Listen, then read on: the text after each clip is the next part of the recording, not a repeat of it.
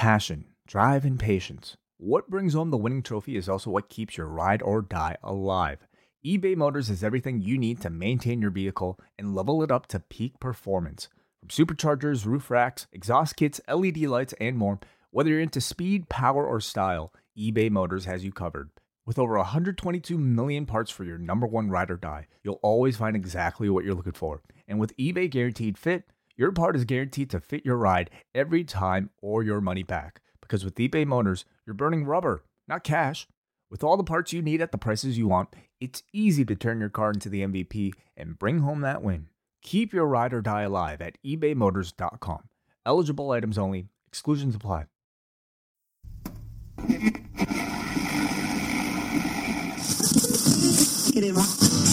You're listening to the NWA, the Nubian Wrestling Advocates. You are now about to witness the strength of street knowledge.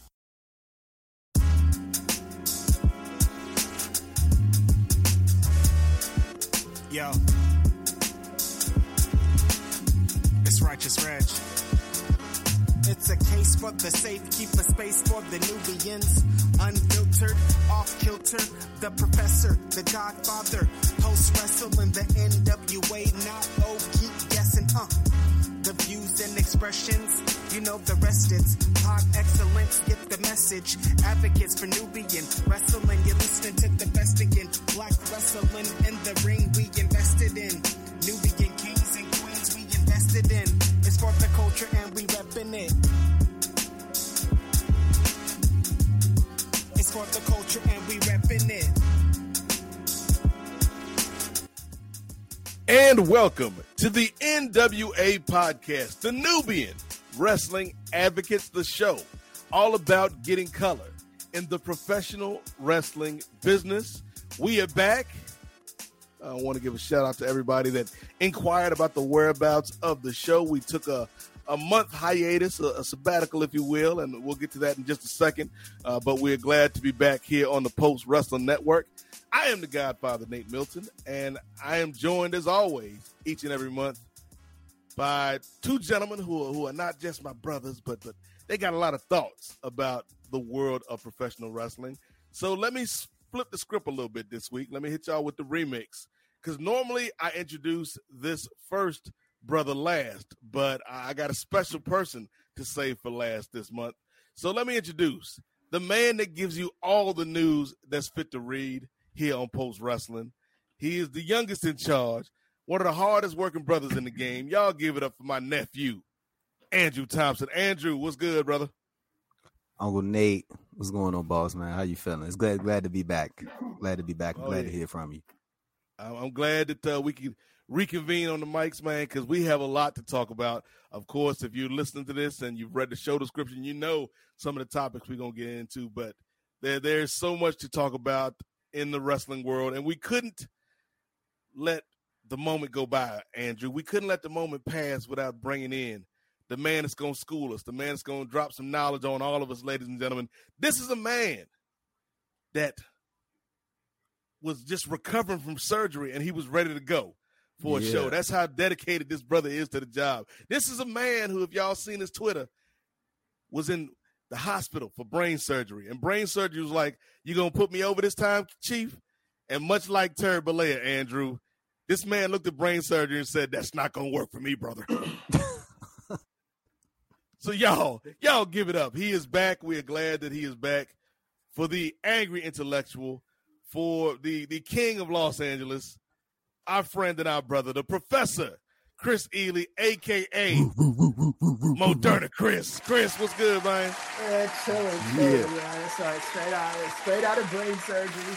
Um, we are on uh, double CP time uh, t- today. We're CP time for the month because we skipped January altogether, and then CP time for the day because we, after we recorded our first podcast uh, day, we just kind of lounging around. But um, I promised uh, people on Twitter that I'd give them the exclusive "Ask to My Brain Surgery" story on uh, the uh, on Mm. uh, the podcast on our podcast. So I'm Yes. gonna I don't mind divulging that information because it's it's it's it's a little complicated, but not complicated. So. Mm-hmm.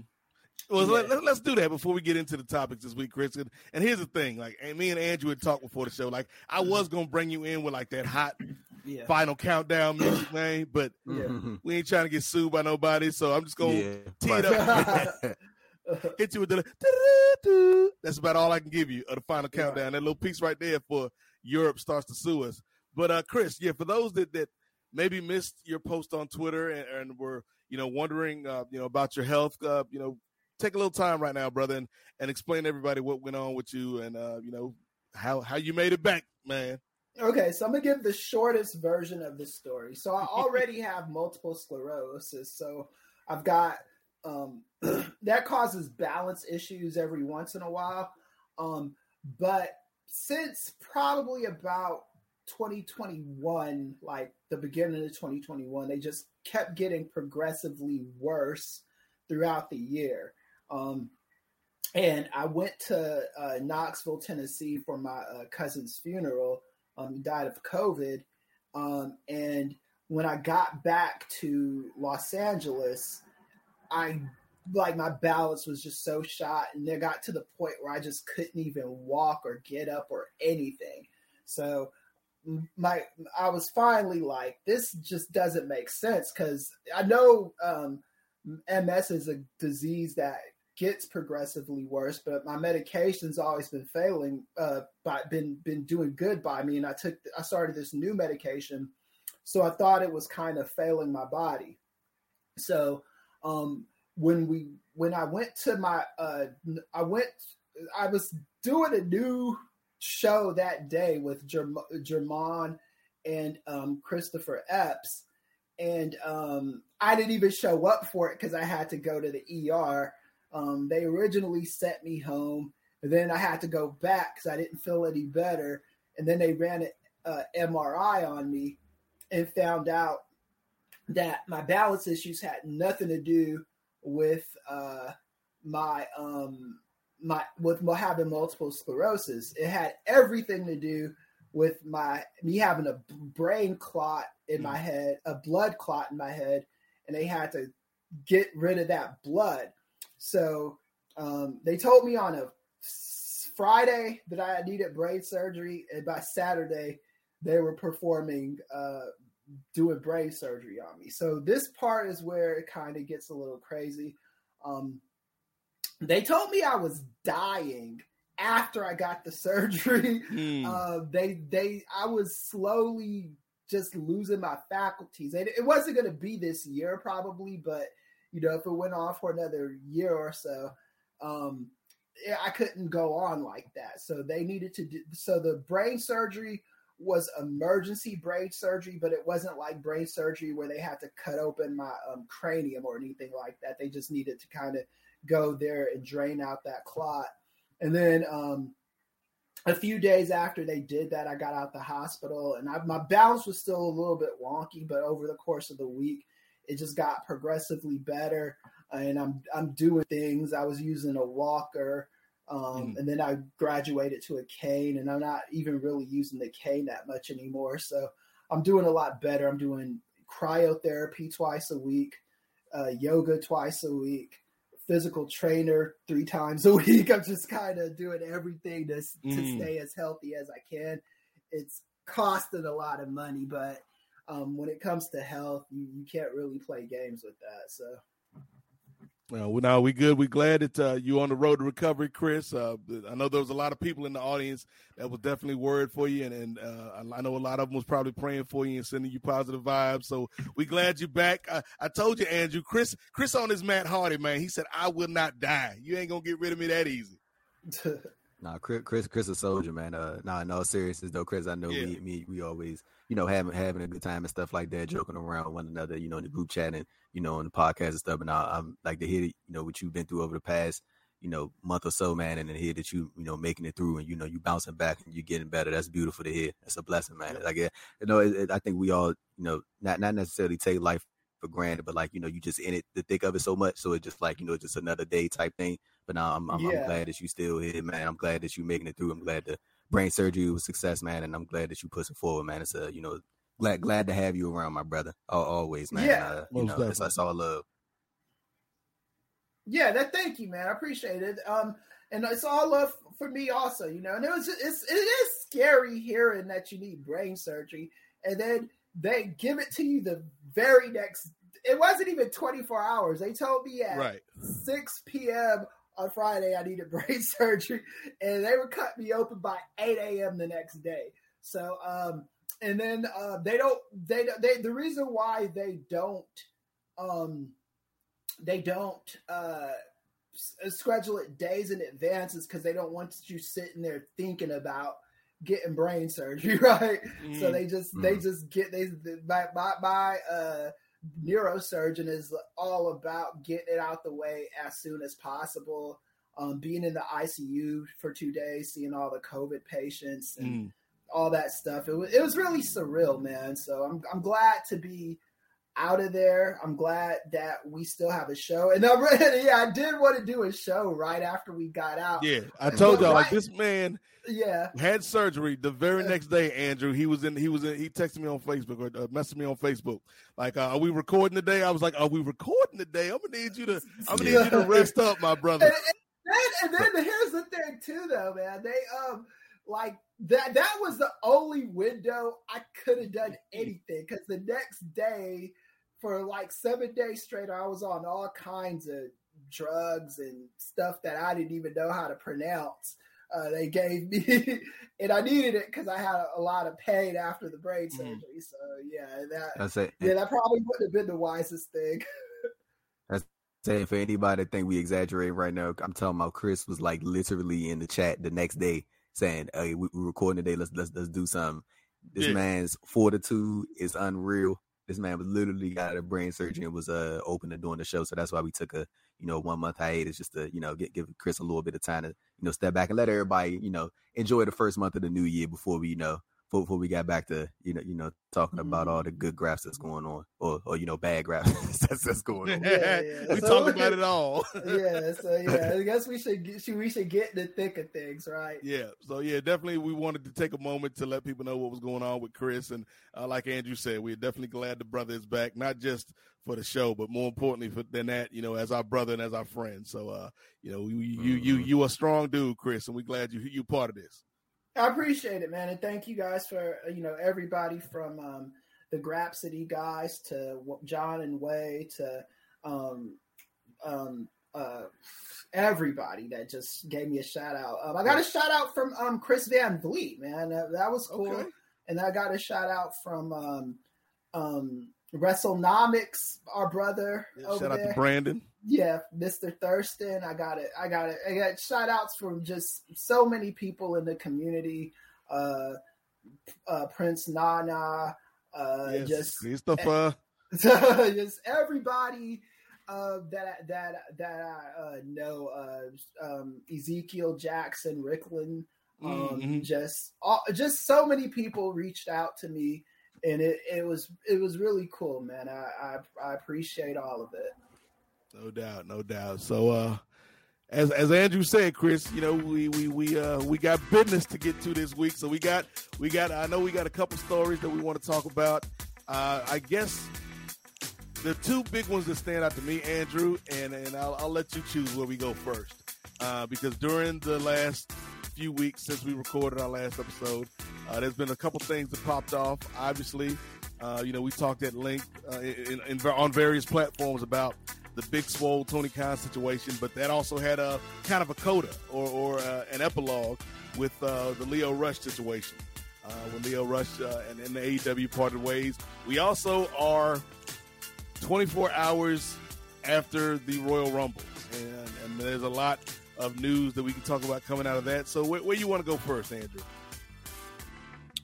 You know what? I, I think we should lean into the uh, the Lio Rush Tony Khan, you know, uh, AEW related situation. I think that's, so, you know, so, so, somewhat still fresh because I mean, Lio's uh, contract doesn't expire until um, uh, February 14th, I believe he wrote on Twitter.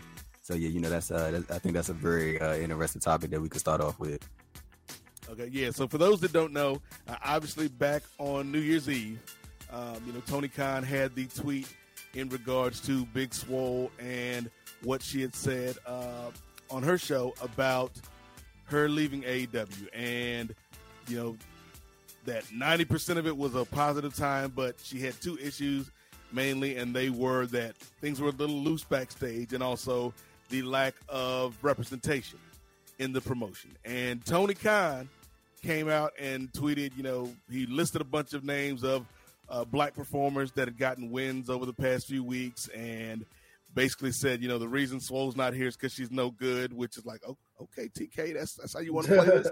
Uh, and then we saw that night and that weekend several performers kind of speak up, and some, uh, you know, said, you know, I had a good experience with Tony. Some were rallying for Swole, and and Lio Rush, maybe chief amongst them, Andrew, came out and spoke directly to Tony Khan, saying that he should yeah. apologize. And so now we fast forward to a week or so ago where we learned that the contract was coming up and it was not going to be renewed. And so Lio Rush is going to be a free agent. So we can start with you, Andrew, because I know Chris got some thoughts on this. Uh, but what, what did you make of the situation? And uh, do you feel that, or how much do you feel that the Swole situation played into Lio not re signing?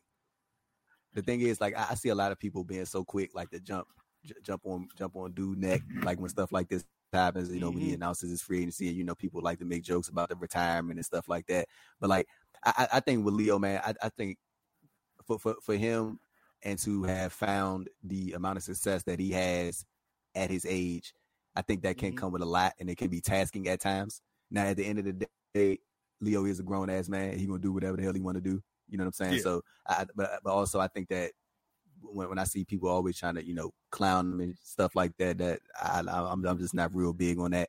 Um, and, and when I, as, as far as like what he does next, I mean, it, it, seems like, you know, he's, you know, he's getting booked for a lot of shows. You know, he's on the AEW mm-hmm. show. He got booked for the next term in the show, uh, which I'm sure we'll get into have a conversation about that later on. Uh, but, but I, I, I think we can, I think it's just a natural assumption that it has something to do with, you know, the, the Tony Khan Big Swole situation.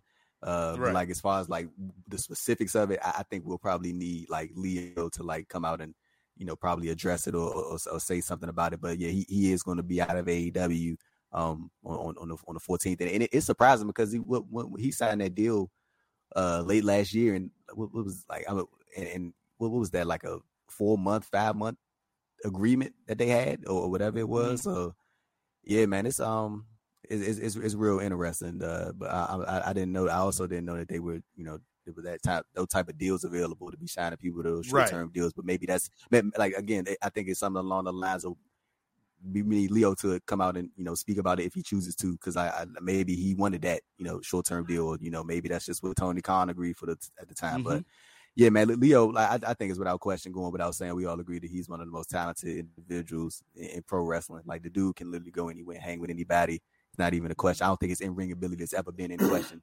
So um, yeah, man, it's gonna be uh, interesting to see what he does next, and I'm uh, very interested to see if he'll you know speak on it uh, after his AEW contract expires. Yeah, you know, for me, Andrew, like it's sad in a way that you know we're not going to get more Lio in AEW, at least not for now, because this is a guy, and we've had this conversation so many times on this show, and other folks have had this conversation about the mythical AEW black main eventer and you can't tell me that there's no way Lio could have been that dude. Like my man is incredibly talented. He's got the charisma. You know, I'm, I'm thinking in particular of that dynamite uh, that took place in my backyard in Norfolk, uh, where he had that tag match, and we just got to see hmm. Lio just go out there and do do some crazy stuff. And it's like, yeah, like there's a this dude should be, you know, put in a position that is elevated because he's that damn good. Uh, in terms of to what degree the swole situation and Lio's reaction to Tony's tweet had in his departure. Like, I'm not going to say it's the main reason or the only reason, but I'm sure, just going by human nature, that it probably played a little bit of a factor in the decision. Uh, maybe even on both sides, on, on the part of Tony and on, on the part of Lio. Uh, the other thing I would say, Andrew, because you do bring up that that's kind of the go-to knee-jerk reaction from a segment of the wrestling fans whenever something like this comes up with Lio. is like, oh, oh, he's he's a quitter. There he goes doing it again. See, I told you, you can't rely on this dude. quote quote yeah. unquote backstage issues, attitude backstage problems. issues. He's got he's difficult to work with, and it's like, no, nah, man. Like Lio is a dude that is so talented, and you mentioned Andrew, he's still pretty young. Uh, but between the wrestling and between you know the music, like let's not forget, like this is a dude that loves to do music. Like mm-hmm. this is a man that I could see would be in favor of, you know, let me do short term deals with a bunch of different places than to tie myself down to a two year deal with one place. Because mm. my aspirations, you know, the music, the wrestling, you know, spending time with my family, like I've got a lot of plates in the air and one home base, so to speak, is not sufficient to keep all those plates up. And so yeah, it, it, sucks that we're not going to see Lio in AEW uh, for the foreseeable future. But this man, any any company, any company with who was thinking right, Chris would want yeah. to sign this dude because my man is just that talented. And so you can say yeah. he's a problem or he quit or whatever, whatever. But nah, man, like if, if Lio is, is available, I'm signing him if, I, if I'm in charge of a promotion. Uh, but I know Chris because we've talked off air. You got mm. you got maybe some thoughts that might be a little different than, than what me and uh, nephew Andrew was talking about. So uh, why don't you take the yeah. floor and let us know your thoughts on the Lio situation? So my thoughts are not that different from you. Um, it's just that th- this is a layered discussion, right? And I'm mm. glad, actually, yeah. in in hindsight, that we we had a month to let this story kind of breathe and hmm. look mm. at all the different dynamics to this story, right? Because Tony, because everybody is wrong on some level except for Big Swole in this mm. situation. Um, Tony Khan was wrong because he jumped the gun on the Big Swole comment. I, when you mm. go back and listen to the podcast, which uh, John of Arc uh, was a caller on that that episode, really enough.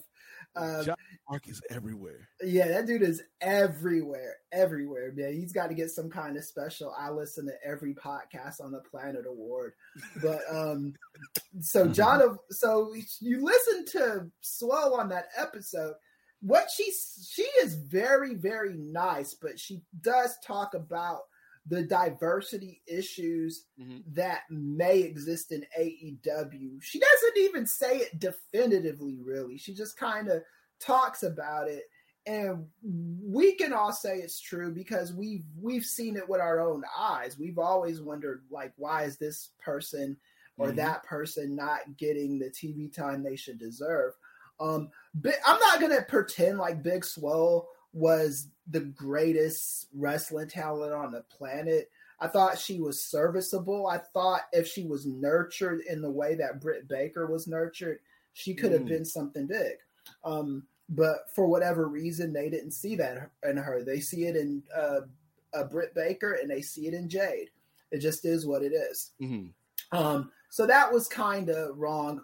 L- Lio Rush we have been the biggest Lio Rush defenders probably of any other podcast on the planet. We were defending Lio Rush when it wasn't cool to defend him. um, we were, we were, you know, I understand him completely about the carrying the bags bullshit. Mm-hmm. That didn't make any sense to me. But in this situation, he does have to um, eat a little crow and take a little blame. And I'll tell you why. Okay. Um, Nate, um, I met you. I was um like probably like not we probably we didn't become Facebook friends with each other until 20, like 2011, but we were interacting from like oh eight oh nine. I was I was like 28, 29 when I first met you. Mm-hmm. I've I like Lio Rush a lot because I think part of it is because I so much of my young personality I see in him. Um, that's not hundred percent a good thing.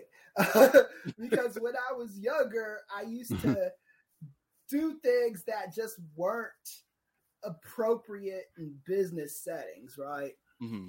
So I've got this thing up from uh, my friend uh, Joanna uh, Zambas, who um, I got this um, article from my postgraduate program I'm not going to read the whole article, but it's the do's and don'ts of employment.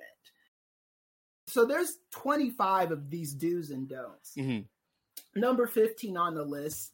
Um, number one on the don'ts part, but number 15 on the overall list is correcting your boss in front of others. And I'm just going to read this. Everyone hates being corrected in front of an audience. Imagine that your boss and you are trying to deliver an important information in the weekly meeting with an employee comes along and corrects you in front of everyone. Cringe alert. Uh, it's a serious uh, mistake that really needs to be addressed, mentioned it after the rest of the team have left the room. Twitter is as public as of a forum as you can get.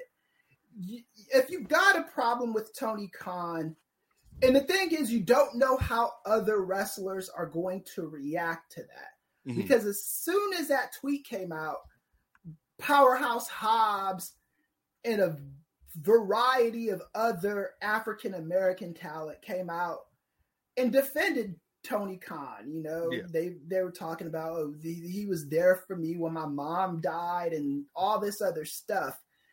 This is you don't and I've done I know because I've done this before. I've I've addressed private stuff that I should have said to my bosses publicly.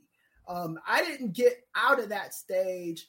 Um, like I said, I met um, Nate when I was 28, 29. I didn't get out of that stage until I was about 31, 32.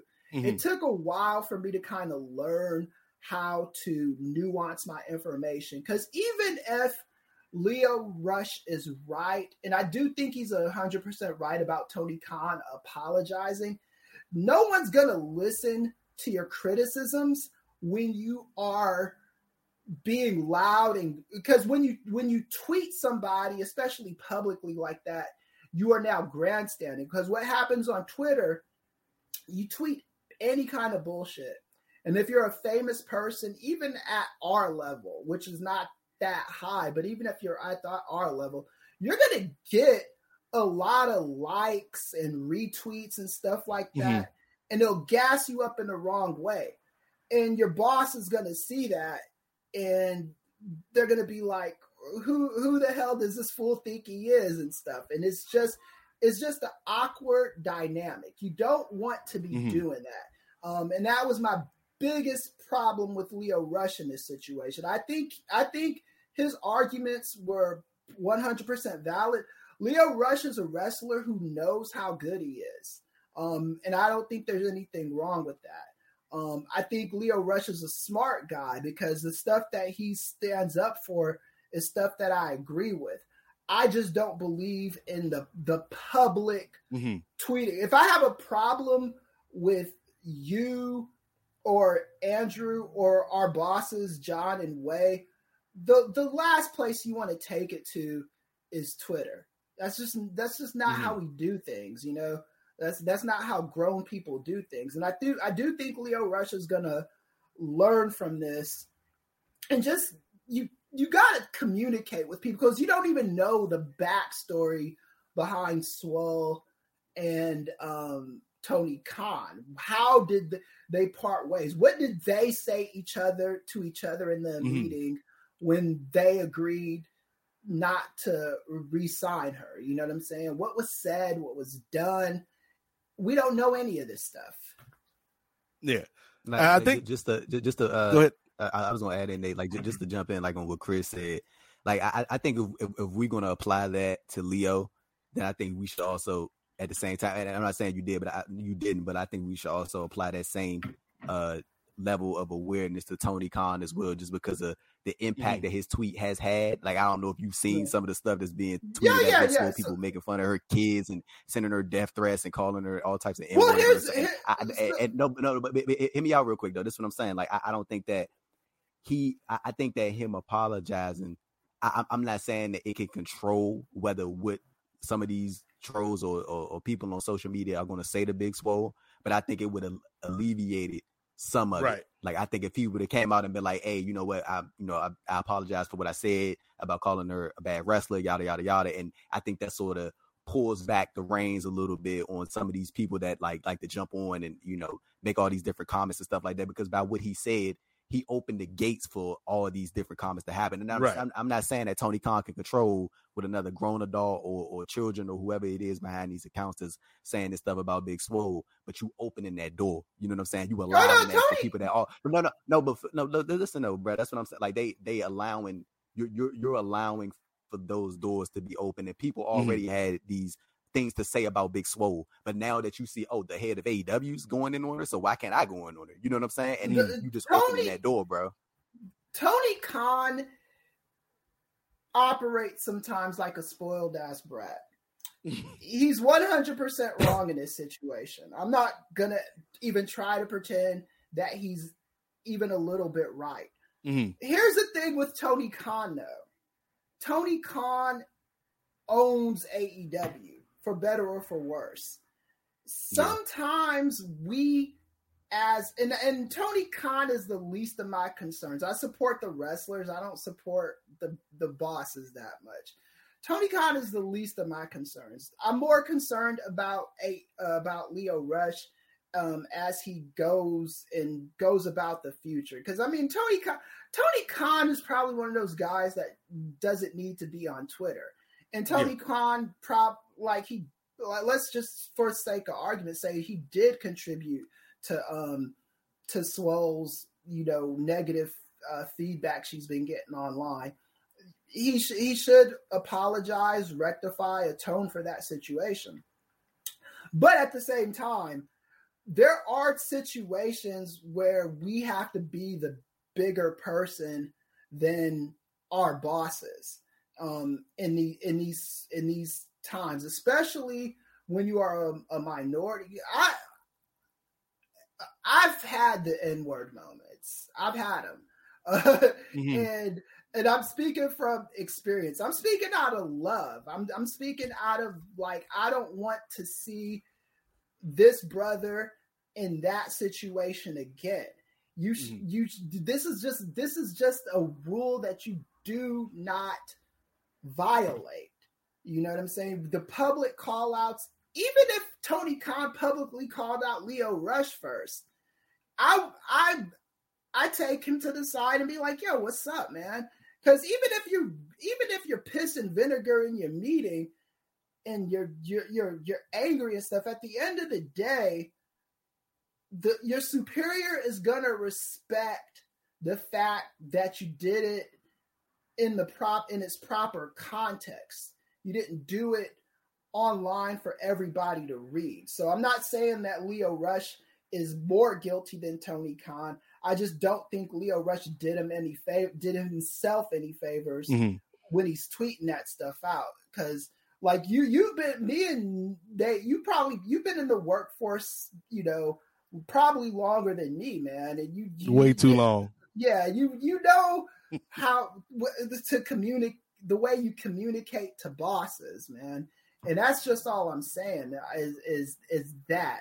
Um, I'm not trying to absolve Tony Khan of everything. I'm sure probably even with, with the more topics we get in this episode, Tony Khan's gonna get his comeuppance. Mm. And and I we I've gone up and down about Tony Khan on these fucking tweets in the last week or two. But I, I, I, I have to give it to I, I can't. I love Lio Rush. I want him to be world champion. I think it's a travesty that he's doing all these indie dates. Lio Rush needs to be on the main stage. He doesn't need to be wrestling for these these indie dates. He's too good for that right now. He needs to do that by choice and mm. but he's he needs to be in AEW or WWE showing off his gift to the world. That's my opinion. And I think real quick, Andrew, and I'll let you uh, hop in here in a second, brother. I think this is a situation, to quote Dave Chappelle, where keeping it real might have gone wrong. Because I agree 100% with Lio's sentiments. Like, to me, Tony is like you can give Lio some of the blame in this situation, but to me, Tony Tony got like ninety percent of the blame. Right? Yeah. With like Tony started all this by being thin skinned, which is something we've seen like when he when he did the uh, uh, scrum and somebody yeah, brought up call. the women. Like yeah, yeah, like Tony Tony as as much as Tony's done to contribute to the industry, Tony's got thin skin for a boss. And yes. that's something he needs to work on. In terms of Lio, like I agreed 100% with him and I actually I actually respected him for standing out standing up for Swole, but in in the context that you're talking about Kris, you're right. Like if you're going to make that statement publicly, you have to know in the back of your mind there's going to be repercussions somewhere down the road. Cuz that's just the way corporate America works. And right. so while I like for me it's like Tony should be the Tony should be the bigger man, right? Like, like I like Lio yes. shouldn't have to be the bigger man, but well, that's yeah. just the way corporate America is. And yeah, so, exactly. Tony should be the bigger man. He should be the biggest man in this situation. Yes. Right? Like you said, court, that's not how you have to kind of steer these people into doing the right thing, if that makes any sense, mm-hmm. man. It's it's it's it's Tony Khan is and he Tony Khan is young too. He's not like uh, he's not a spring chicken, but he's not. Yeah, he's, Vince. Yeah, he's not. But he's, he's still. Yeah, that's what that's what you really yeah. wanted to say, Kris. He yeah, ain't seventy five years old. Yeah, so he's he's gonna learn. He's gonna. I, I hope Tony Khan gets better than that. Mm.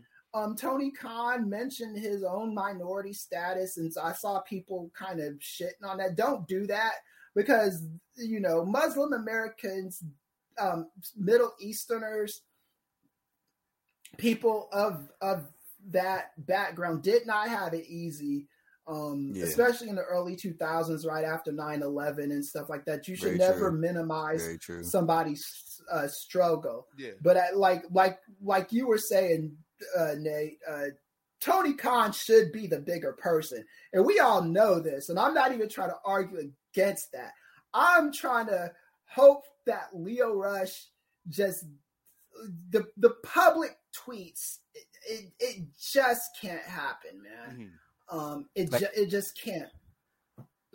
Like I, I I think Lio, like honestly, but I think in certain situations like this, I think it, it, it even goes even further. And and I'm not trying to get into like his background or nothing like that, but I think it just even mm-hmm. goes to like you know what I'm saying.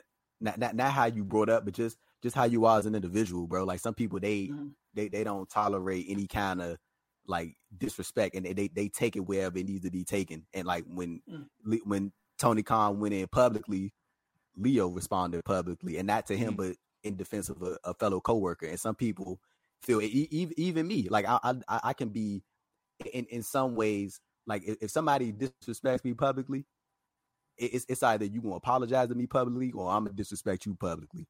If you say something right. to me privately and disrespect, then I'm gonna respond to you in that exact same manner. And that's mm-hmm. how some people carry certain shit. And Lio went out there and said what he said, and he stood on it the same mm-hmm. way that Tony Khan said what he said about Big Swole and stood on it. He ain't delete mm-hmm. the tweet, and Lio didn't delete his. Lio may have posted that statement, and I I, I thought that was like like you know when he posted that statement about him talking to Mega and that, that that's when I thought the shit was squashed. I thought that was it. I was like, okay, they right. hashed it out. They you know yeah. got, got, whatever they had to say off each other's chest, and you know woo woo woo, and you know everything. We all good now and like apparently like i mean I don't, I don't know if that factored in on that like again i think that's like the specifics of it i think that's something that we probably gonna need Lio to you know openly speak about like if he chooses to but yeah man, I, I think it's just yeah. a, situ- a certain situation of he just he, he said what he had to say and he stood on it and you know he's still standing on it and like I, I feel like mm-hmm. with Tony Khan. Yeah, and, but, like, and like, now like, he's not working for AEW anymore. And I don't I'm not saying that's, that's the reason that's why, point. but I don't I don't know the reason why. I'm just saying,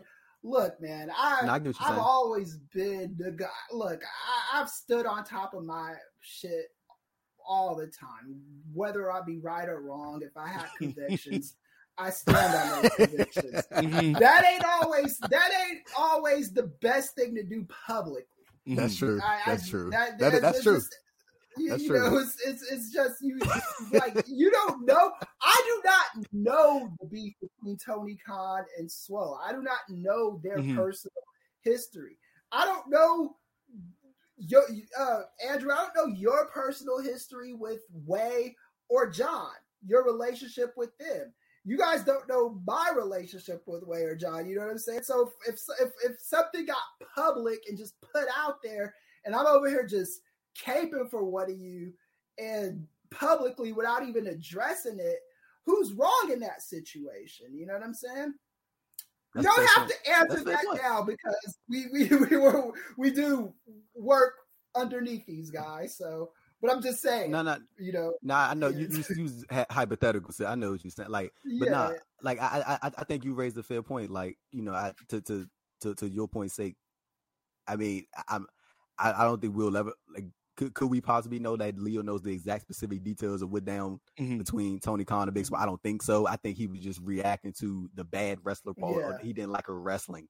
I think he was reacting to that part and the the potential effect that that could have on her future yeah. dates. Or you know, because you got the, yeah. Uh, the, yeah. the, the, the, head of a, the number two wrestling company in the world, you know, saying and in the eyes of some of the number one wrestling company in the world, you got people saying, you know, that you got him saying that he didn't like a certain talent's wrestling.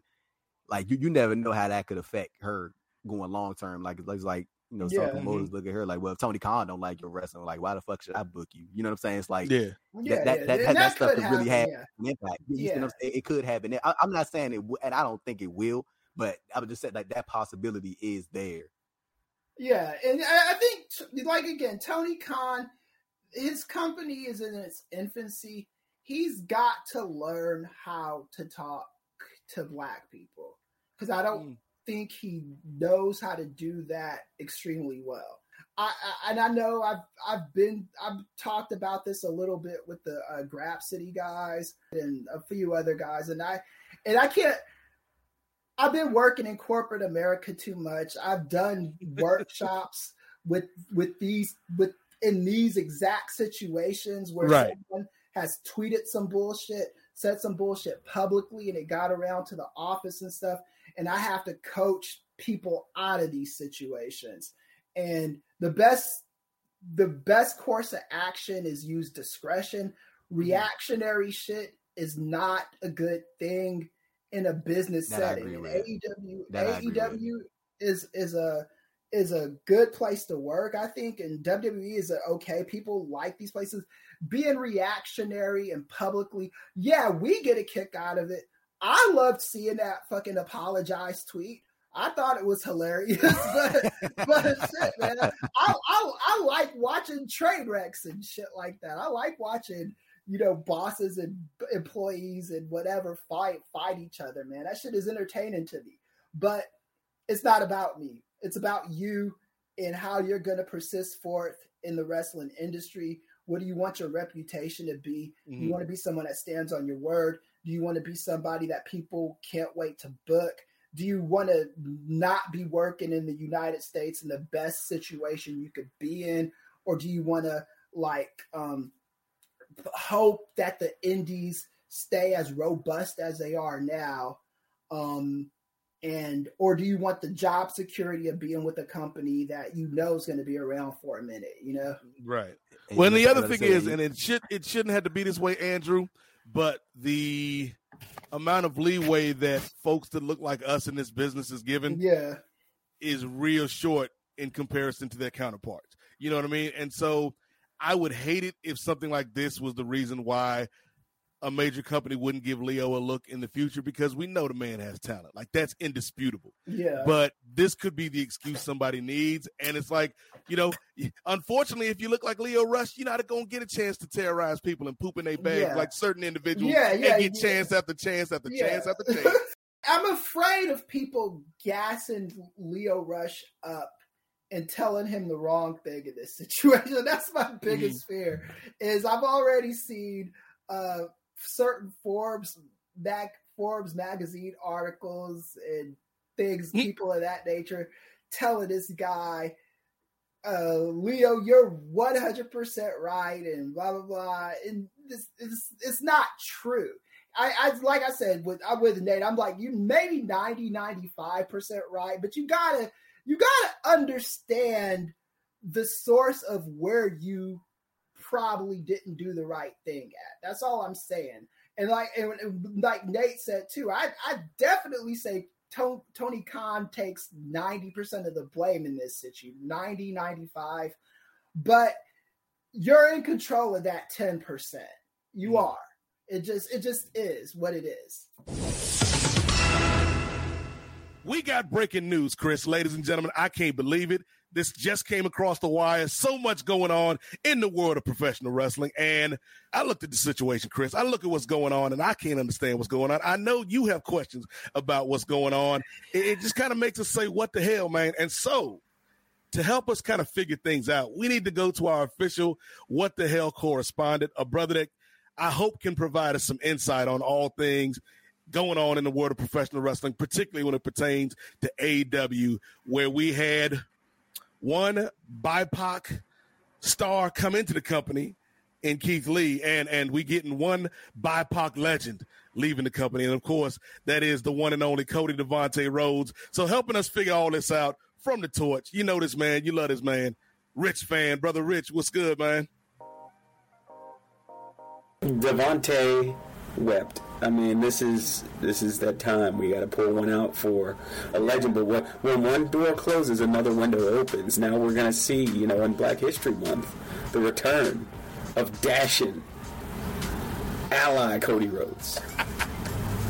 Oh yeah, this story is so crazy, Rich. Like, and and again, like I'm somebody when I hear things like this, I'm somebody that that tends to wait because there's a lot there's a lot of chatter in in this space that, as you know, Rich and it's like I, I don't believe it until I see it. But but this this Cody story, man, got some legs to it. So, what do you make of the story from you know maybe the journalistic perspective? Like like is like what's your take on this? Like is it the right move? Like what what's your opinion on this whole thing, man? Because I'm I'm I don't even know what to think, Rich. Like I don't know what maybe it's because I'm like so hurt that Devante is leaving us when he brought us to the mountaintop and he's not going to, you know, coming to the promised land with us. But what's your take, man?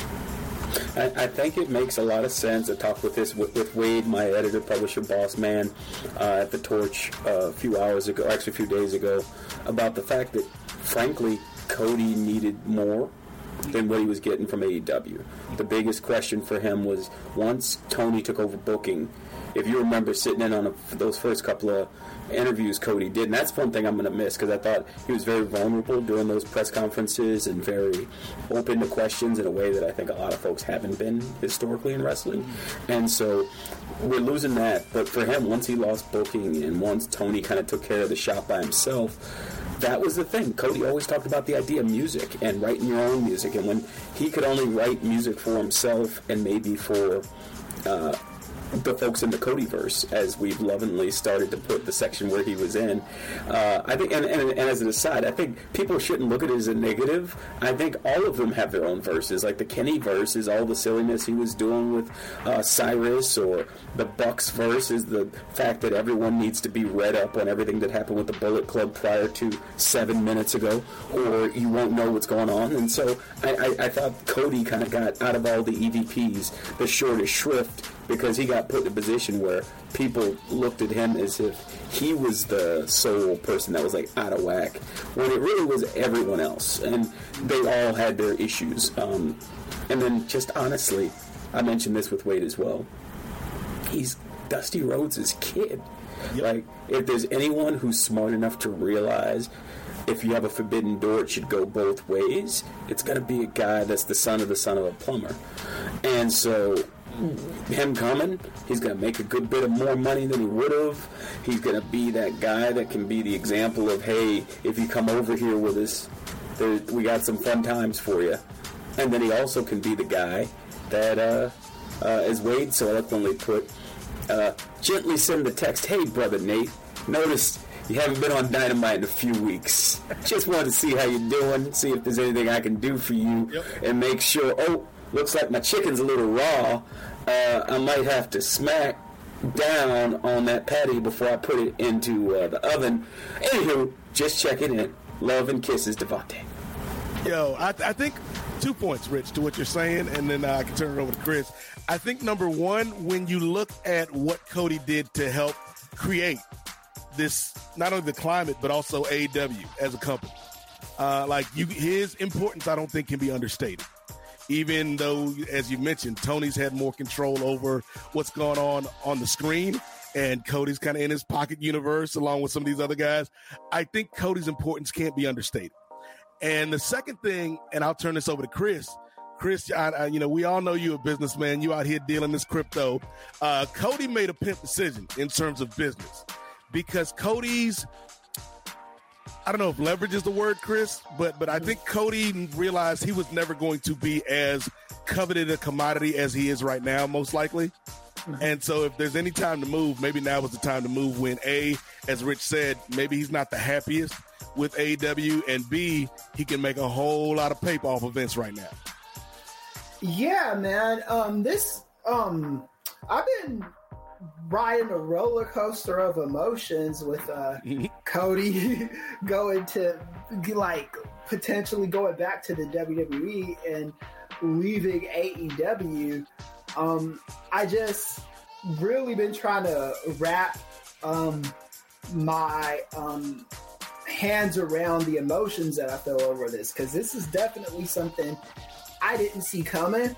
Even when he announced on TV that he was a free agent, I, I still didn't see it coming. I, now, um, I'm always of the school of, you know, until pen is put to paper, mm-hmm. um, it ain't real.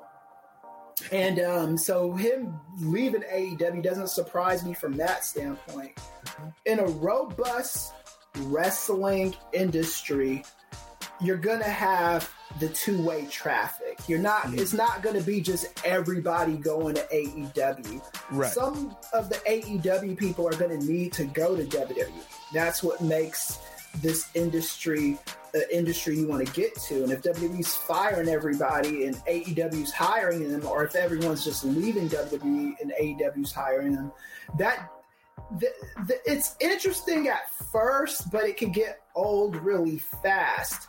Um, this does like kind of inject the wrestling industry with some life it just hasn't had in a while. The fact that we had a month where The Rock was prominent in the news and Stone Cold Steve Austin is prominent in the news and Cody Rhodes just stole both of their thunder like that. That's just amazing to me, man. And uh, also it proves that um, I, we always say Vince McMahon is not your friend. Um, Tony Khan, I'm not saying he's not friendly with wrestlers, but Tony mm. Khan is running a business. Yeah. And he's going to run that business the best way he sees fit.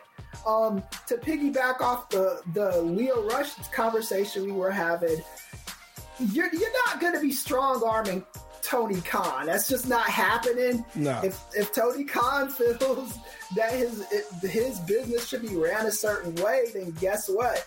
It's going to be ran that way. And and so to to that point, Rich, like I think that it is really interesting because we've got Cody departing, and as I mentioned earlier, we've got you know people like Keith Lee coming into AEW, and so this if, if we want to go the Marvel route, is this phase two of AEW that we're now entering, where we had the establishment with the EVPs, and you know we we we had a foundation that was laid, and now we're starting to see some of the old guard of AEW depart for various reasons, and we're getting new people on the shows. And is is is this a good thing in, in your opinion? I think it is. I think the growth that needed to happen with AEW, Wade always talks about the idea of the next million when it comes to finding viewers and finding fans. And you're not going to get there until you start to make the evolutions that you're talking about. You mentioned Phase 2 with Marvel. That's a great design. I was just talking with a coworker uh, before I kicked off my lunch break about the fact that uh, thanks to that Doctor Strange uh, trailer, everyone's talking about the the ramifications of what if and right. uh, the Illuminati and what if Tom Cruise is in this and all this other stuff. Same thing with AEW and WWE. As you grow, you have the ability to pull other people in that heretofore may not have wanted to. And then I want to give a shout out because heretofore is definitely a Doctor Strange quote from uh, Avengers, uh, just because I like I, I heretofore is just such a strange word to use.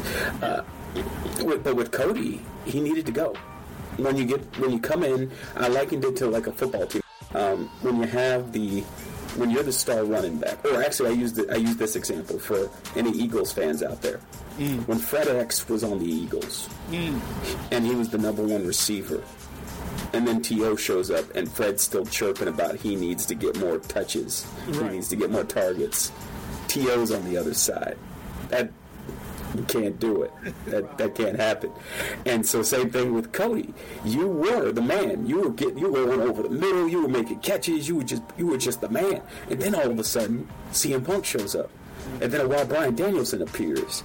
And then you got Malachi Black, and it's like all of a sudden you went from the guy getting 170 targets a game to thir- or a season to 30. Hmm. Ball can't go to everybody. Money can't go to everybody. And so in a salary cap, it might not be a uh, collectively bargained one, but in terms of Tony's finances, he knows how much he can spend, just like any of us.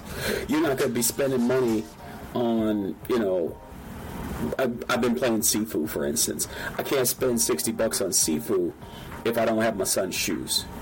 And right. so he has priorities. Tony has priorities. And he can't spend Bryan Danielson money or I joke, you know, I joke with Wade. It's like when you have your, your, your grandma, and it's like we got this at home. Mm-hmm. So at first it was like you got Cody Rhodes, boom, you got it, boom, boom, boom, boom, boom. Then all of a sudden, when you say we got Cody Rhodes at home, and you're looking at CM Punk, or you got Danielson, or you got Keith Lee, or you got whoever else pops up, it's like, oh, maybe we need to make a switch, and it works for him because, like I said, he's going to go WWE and he's going to have an opportunity to go there and look like a star. Like yep. I think, in terms of matchups, I haven't seen Peacemaker yet, but I want him to go up against John Cena because I want Cody to go in as a heel and say, and John try to be the conciliatory figure that's trying to like, hey man, you welcome back to the WWE. He's like, you want peace, I want war, and he mm-hmm. slaps him in the face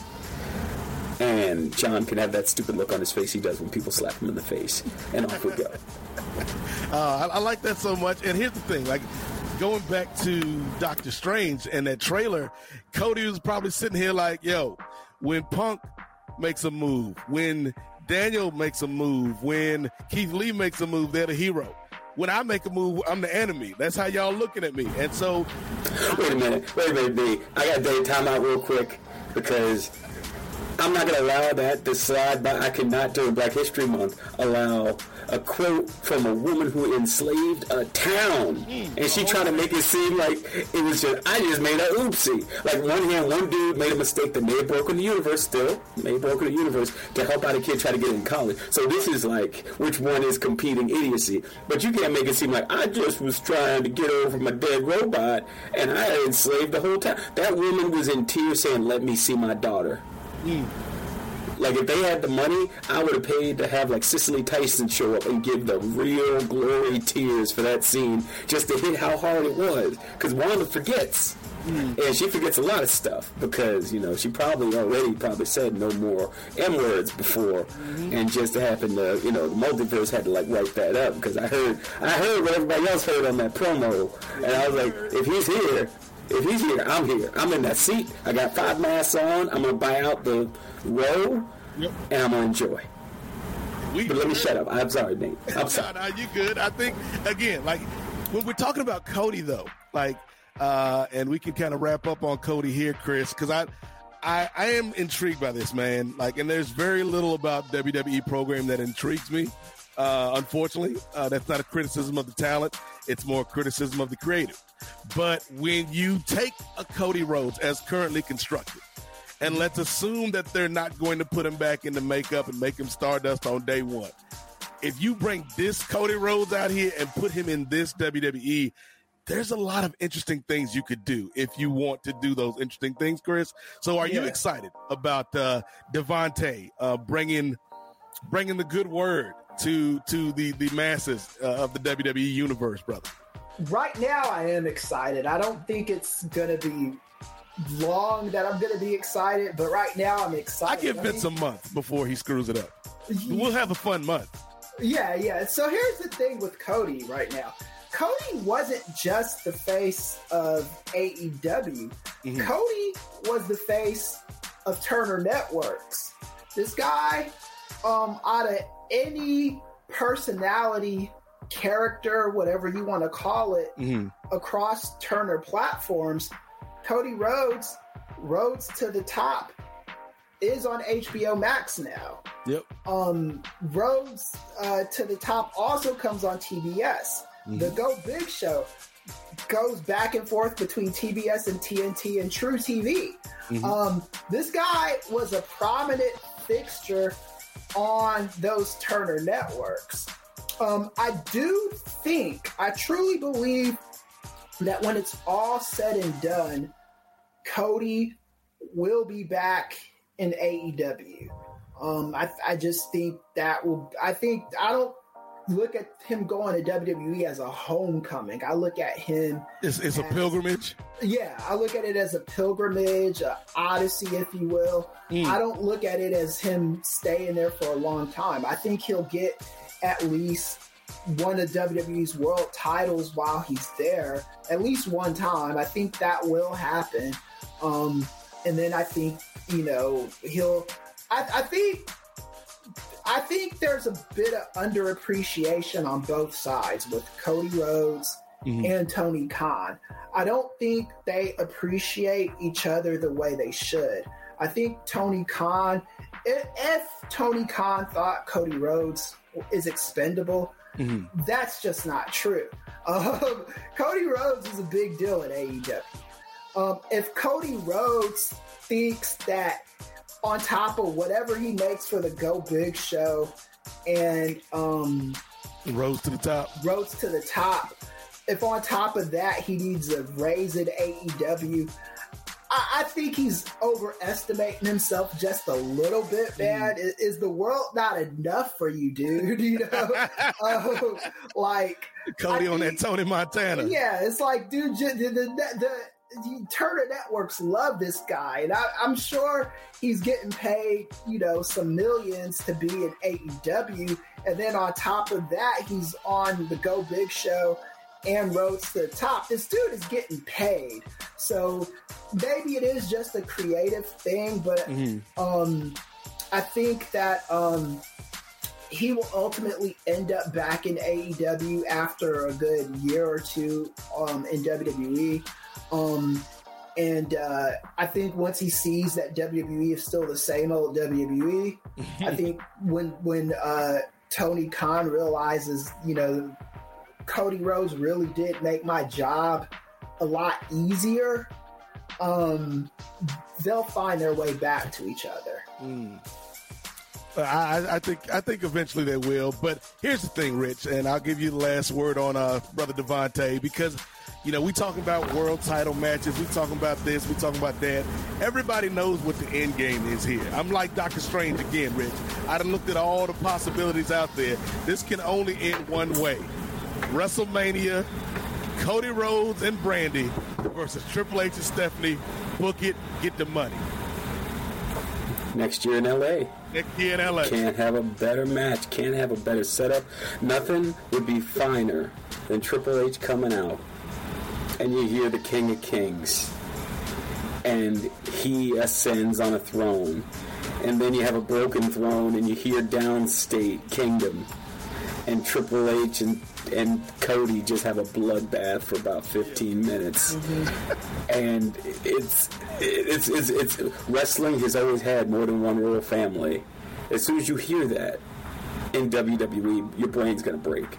Right. I personally and I apologize for any listeners for their mics or my mic peaking in a minute, but I want to hear, whoa! You're smoking mirrors. Like I, I, want, I want, I want. If only, like I fell in love with. I, will be honest. When Cody was in WWE, I was kind of wish-washy on him, especially when they were with Legacy. I actually was always more of a. Um, uh, uh, who was it? The other one, not Randy. Oh, uh, uh, Ted DiBiase? Ted, Ted Jr. I was always a Ted Jr. guy. And then John Cena had that uh, 24 where he was in the back saying, Wow! There goes Cody Rhodes! And I was like, okay. if John Cena is the top guy in the company and he's like singing your theme song because he likes you that much, I'm in. I'm in.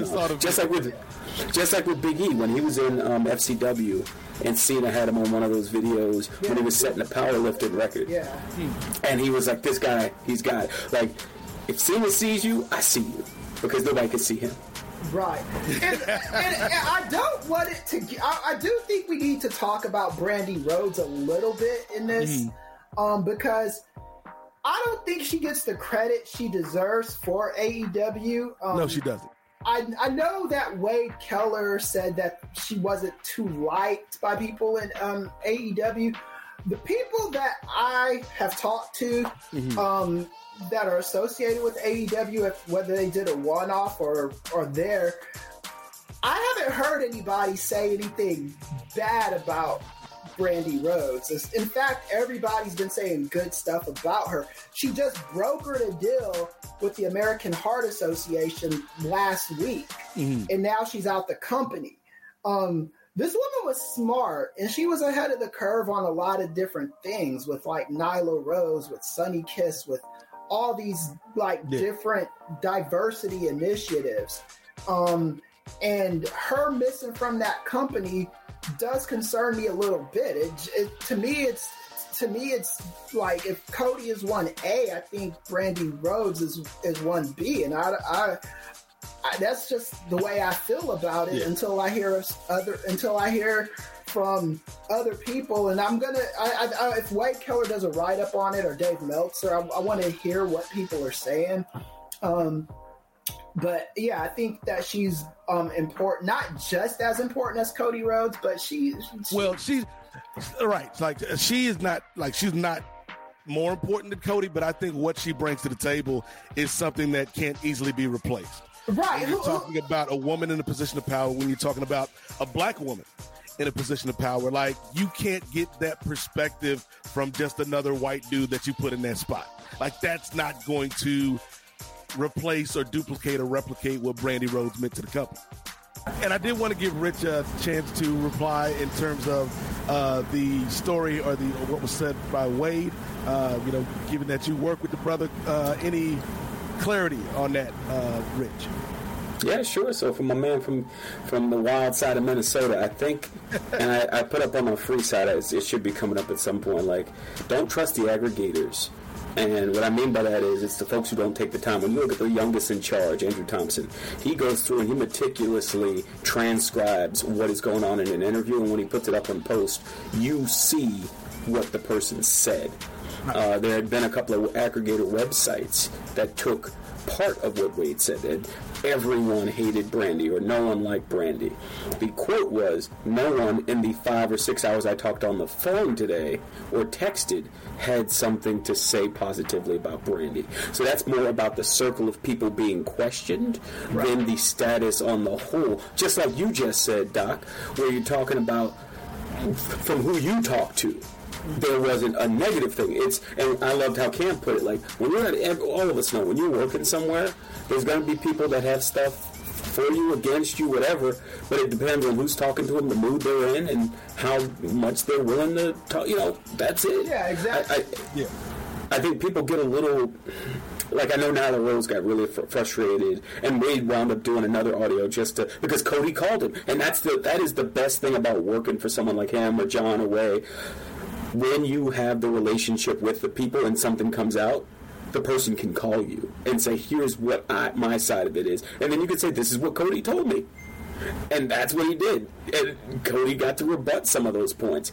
And, it, what gets murky is when you're the person who hides behind, uh, you know, a pseudonym or something like that, and then you, I stand by my story. It's like I don't know who you are to stand. I know, right? Mm-hmm. so yeah, so true.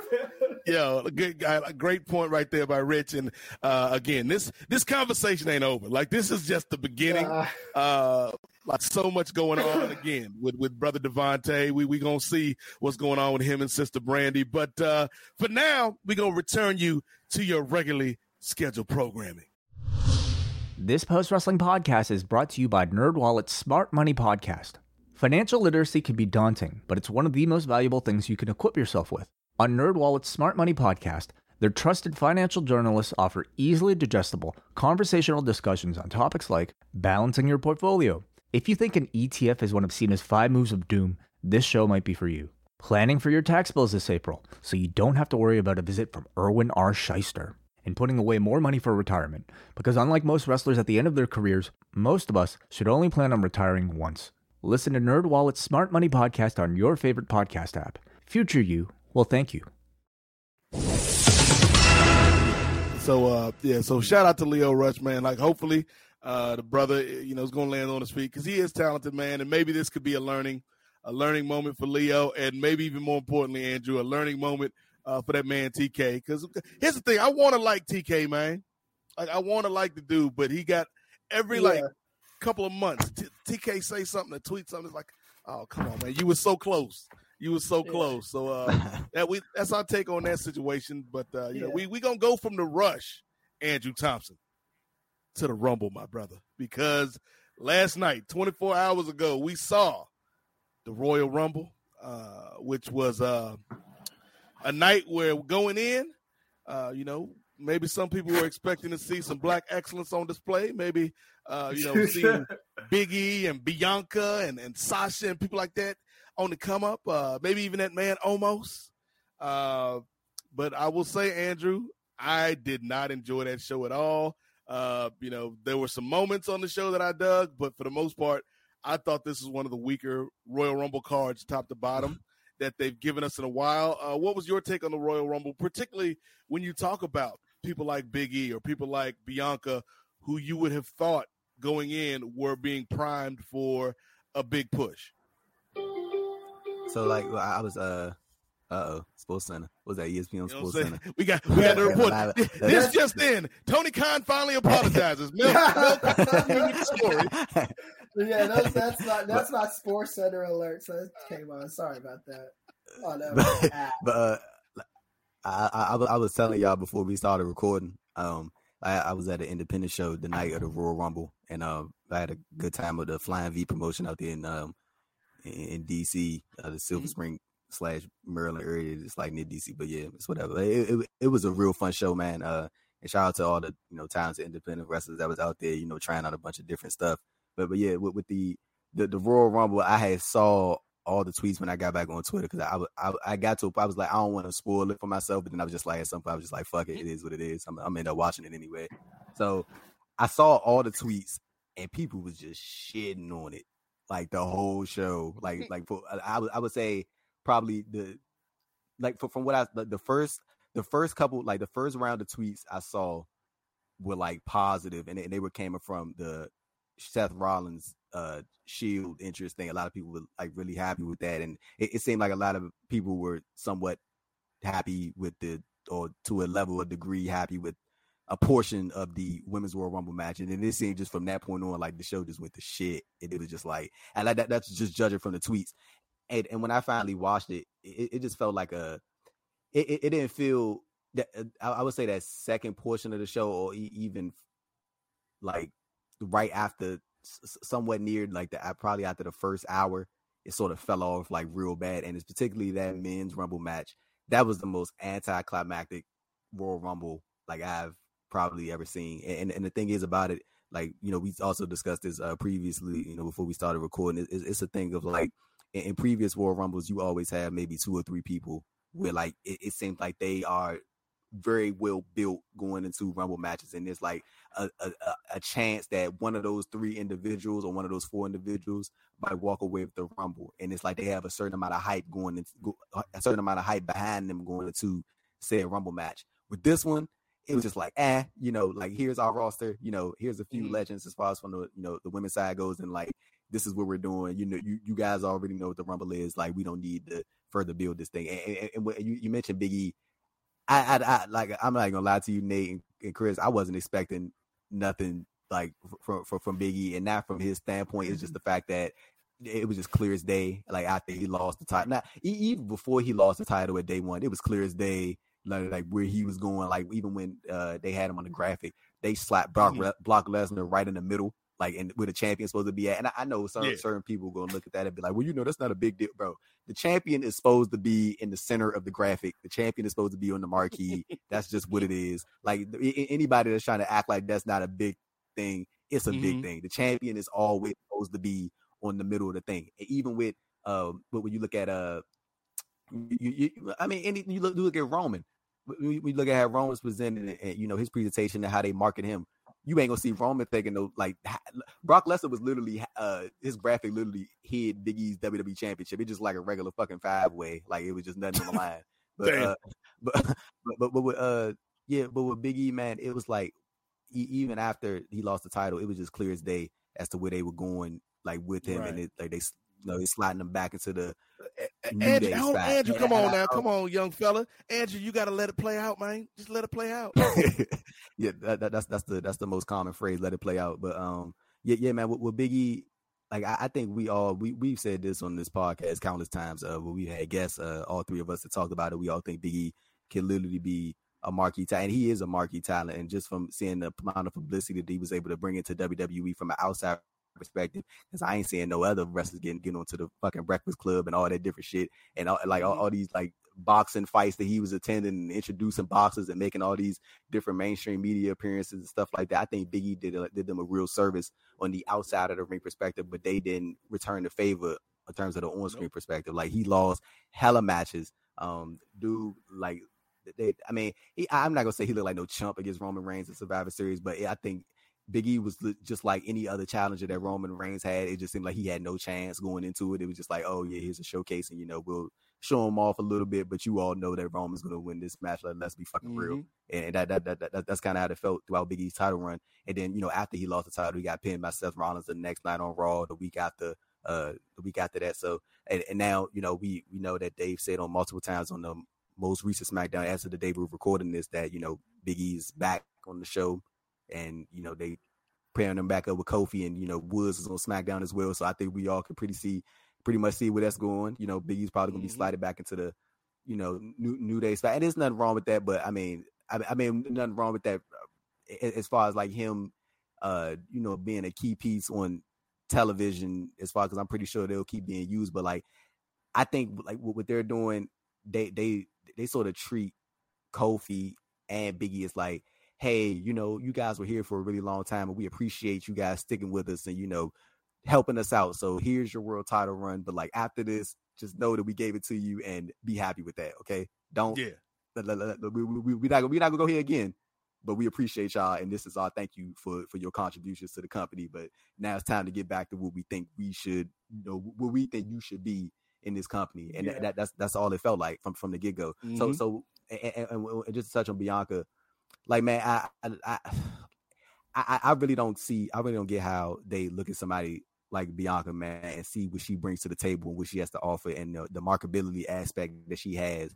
It just don't want to put the title on her immediately and just have mm-hmm. her like, hey, look, e- even if we don't got a solid plan as far as like what's next, th- you are a person. Like I- am trying to figure out like how they how they don't like see the value that she adds to this company. Like she she literally enhances most of the matches that she and Bianca's only like a what a six year vet, and she's already like a very mm-hmm.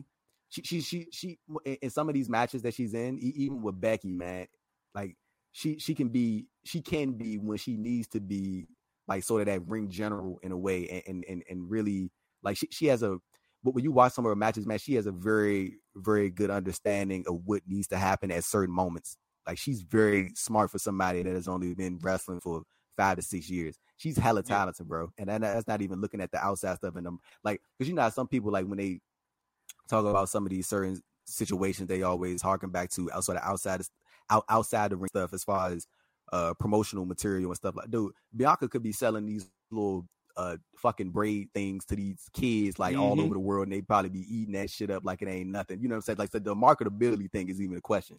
So like I, I'm just very confused as to why they like they, I, I I don't know what it is, man. But like I, I know I just read all, like all the way off topic from the Royal Rumble, but like circling back to that, the, the, the show was it, it, it, it, was not uh enjoyable for the for the most part. It was just yeah. you know was what it was, and you know they it seems like it's just an indictment of what WWE has been stuck on for the past you know past five or six seven years. Like they you know Brock Lesnar, that's their guy. They they clearly value Brock Lesnar a certain level above most talents, and that's clear as day. Mm-hmm. And uh, you know, with Ronda Rousey, it's the same thing. Like the, the Royal Rumble is like the most easiest way to get somebody over. It, it I, I swear to God, you you can literally make somebody's whole career by just having to win the Royal Rumble. You can if you need a young talent, you can have them win the Royal Rumble, and they are literally fucking over, bro. Look, look, look at what, and, and, and I, I think Sheamus won the Royal Rumble in 2012, and, and the year prior to that, 2011, he had won the WWE title, and Sheamus was real early into his main roster run. Mm-hmm. That that that shit solidified Sheamus going forward. And, and to see the thing is, with with, with, with it seemed like with, with Black Talents, with, with Biggie and Kofi and stuff, it's like once they get that big accolade, it's like okay, buddy, back mm-hmm. to the mid card. And, and, and Sheamus, Sheamus had, I'm, I'm not gonna say and, and, bluff and act like he been in the world title scene because he he hasn't in a, in a real long time. But it, it's just a thing of like it, it, seems like certain people certain people's achievements get value yeah. more than others, and, and and it's like when, when I see somebody like I'm like, dude, just because he lost the fucking world title don't mean you got to take him out the world title scene. Like him winning the mm-hmm. world title has stamped him in permanently. You can keep filtering him in and out of it. It doesn't have to be like, yes. oh, well, you know, he won the world title and then that's it. You can keep bringing him in. You can keep bringing Kofi in. Just because Kofi lost the damn title don't mean that he can't go back and challenge it again. I know he challenged for it uh at the um the Money in the Bank when Lashley fucking crushed him, but like it, it was mm-hmm. like like it, it doesn't have to be like this one off thing or like just because he lost the title doesn't mean that he can't still be around that certain type of title picture. Like he can't be in these number one contender matches and shit like that, or these main event segments where you know the top talents come yeah. out and address the world champion.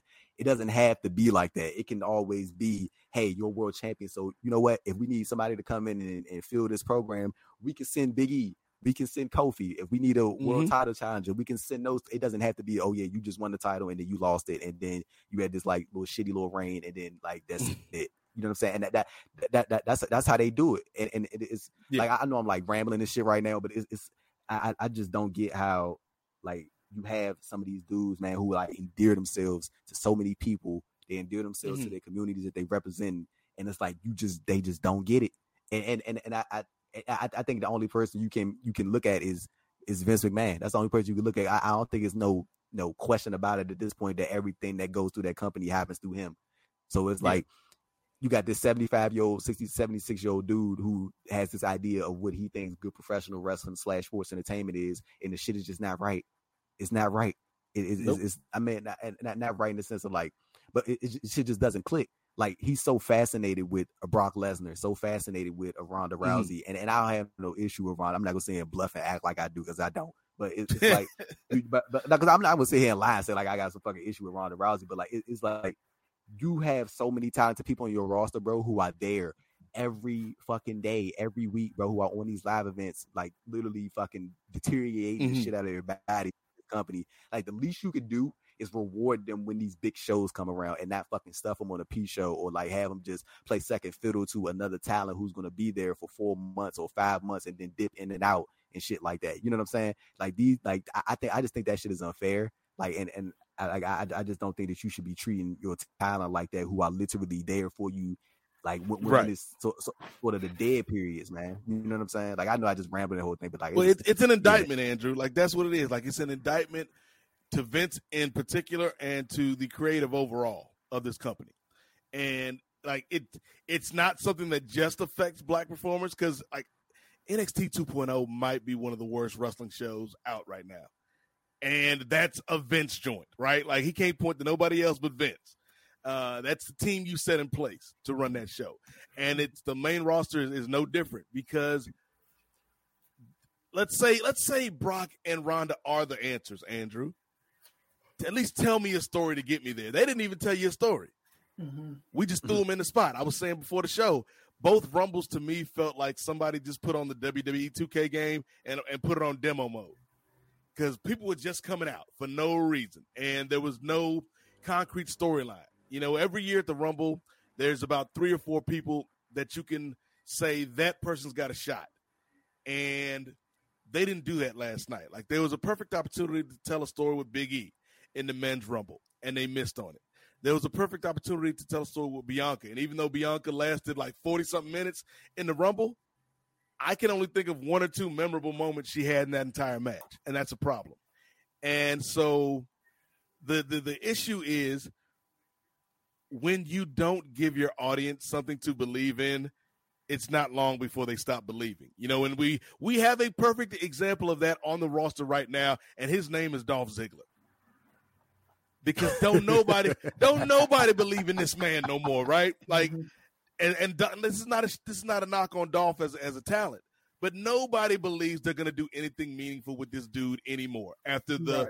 the ups and downs that they've they've given this man. And so I think, like, and I hate to say it, Kris, but like Kofi's done. Like that ain't never coming back. We ain't never yeah. something like Kofi yeah. Mania again. As much as that pains me to say, yeah. like Kofi is done. Big E. Big E still got a shot, but they got to do right by him. And yeah. what they did last night at the Rumble, they didn't do right by Big E, Kris, or yeah. Bianca for that matter.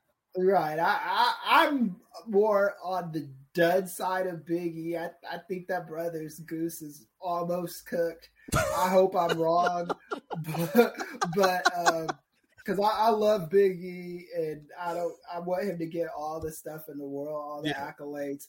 I mean, if anybody needs to be tweet and apologize to their boss. Uh, it's those New Day brothers and Bianca Belair. Don't be tweeting that to Vince, by the way. Just don't do it. But uh, Big E uh, is. Gonna talk about what I liked about the Rumble because I talking about talking about Big E and Bianca is gonna give me an aneurysm. I just had brain oh, oh. surgery if I damn, if I, damn, if Kris. I, if I still had the staples in my head, they'd be popping out one by one, damn. talking about the Bianca and Big E situations. Hold on, Kris. Was... Before before we get to, to the positivity, because this is like the professor coming with the power of positivity. That's a twist. Uh, I, yeah. I, I want to hear that. But let me throw this at Andrew. Hell, hell done froze over. Yeah. the, the, devil had to put on some socks because Kris is about to be positive about the WWE.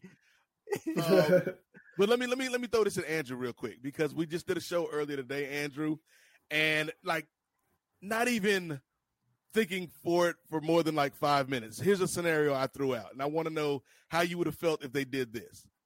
We could do the same, like let's say in a in a parallel universe, uh, Kofi doesn't miss the jump and his feet don't hit the ground. Which as soon as that happened, Andrew, I was like, oh, this rumble gonna be terrible. Like if Kof, mm. Kof can't even put the magic on it, it ain't gonna be a good rumble.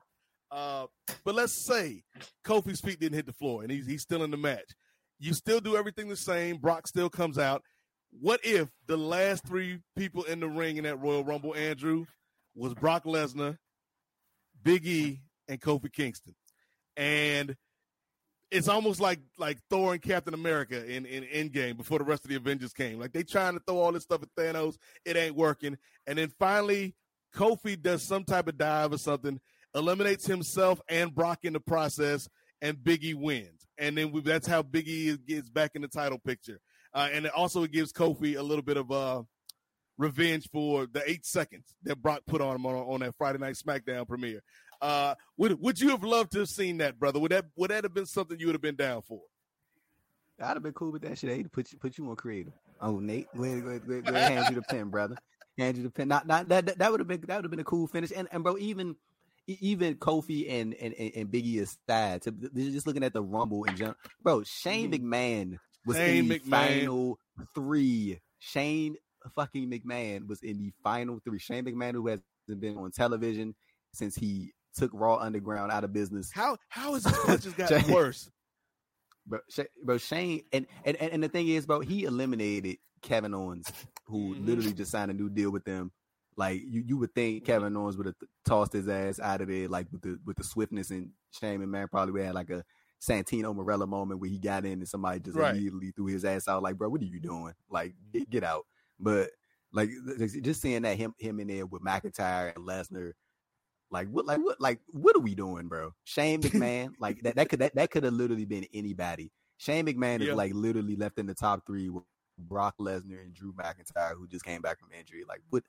What are we doing? Like, and I'm trying to figure out, like, okay, I I I I I I, don't know what they had planned for Shane going forward, but like, I don't know that that that I think that shit was just dumb. Like having him in the top three, I feel like you could have again had somebody there who's consistently on the show and put mm-hmm. them in that spot.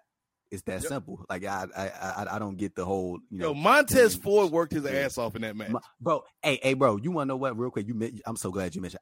Like I saw somebody tweet this out, and I was thinking the same thing. Like going into the rumble, I feel like Montez Ford should have had like his Iron Man moment. Mm-hmm. Like he should have been that. He should have been in that shit from like at, at, at, least until it was like five people left. Like I feel like he should have been yeah. in there from the start and then he should have been in there until like at least five or four people was left in the rumble, and he could have had his big breakout star making moment where it's like, oh yeah, Montez the big baby face, you know, he's lasting, mm-hmm. he's fighting, you know, he's trying and, and, and whatever it may be. Because I, I, think a lot of people see a lot of potential in Montez Ford. Like I, I, I don't know how people like really feel about him breaking away from Angelo Dawkins and sort of leaving Dawkins in the, you know, to the wayside. But mm-hmm. I, I, I feel like they can, you know, go away with Montez. It's like he can be a star but still being in the tag team. But yeah, man, like I'm, I'm, I'm, glad you mentioned them because that was a that's another person who I thought could have had a real breakout um moment in the room because he definitely got the gas tank to do that shit. Yeah, but no, nah, we had we had to make room for Shane McMahon, so you know it is Shane what it is, brother. Shane O'Mac got Shane them J's O'Mac. on. Uh, but with Kris, uh, he, you said you had some. You said you said you had some positivity, Kris. I'm I'm I'm sure the audience Kris.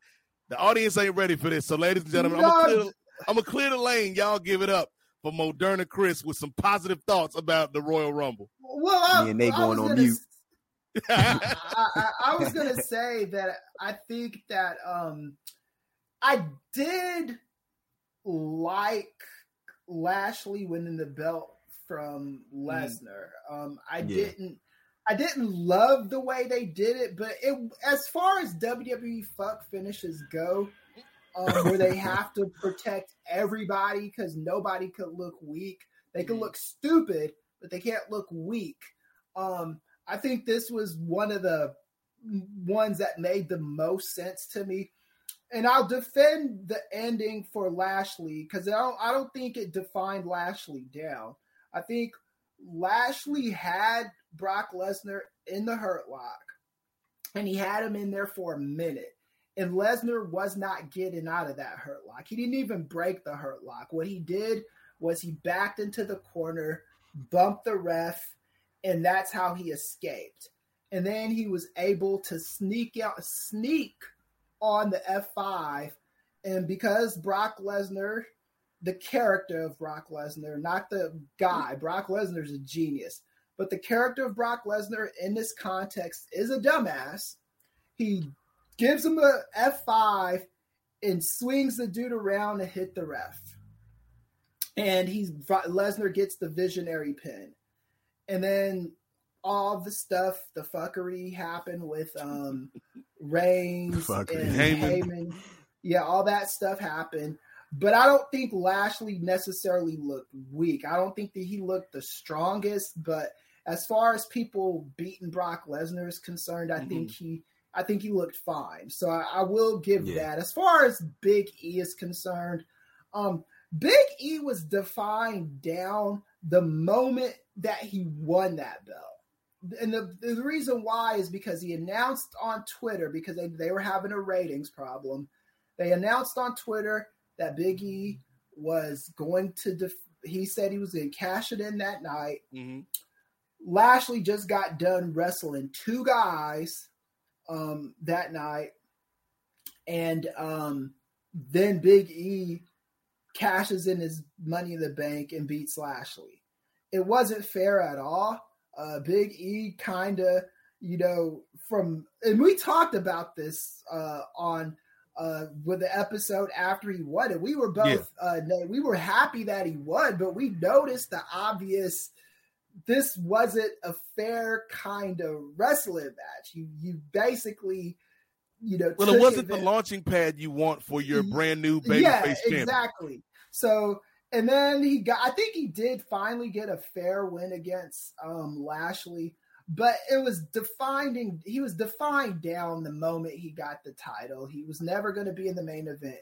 He loses to Roman in a in a good match, but it wasn't a it wasn't like a star-making performance. It was a win that showed you Roman is our guy. Mm-hmm.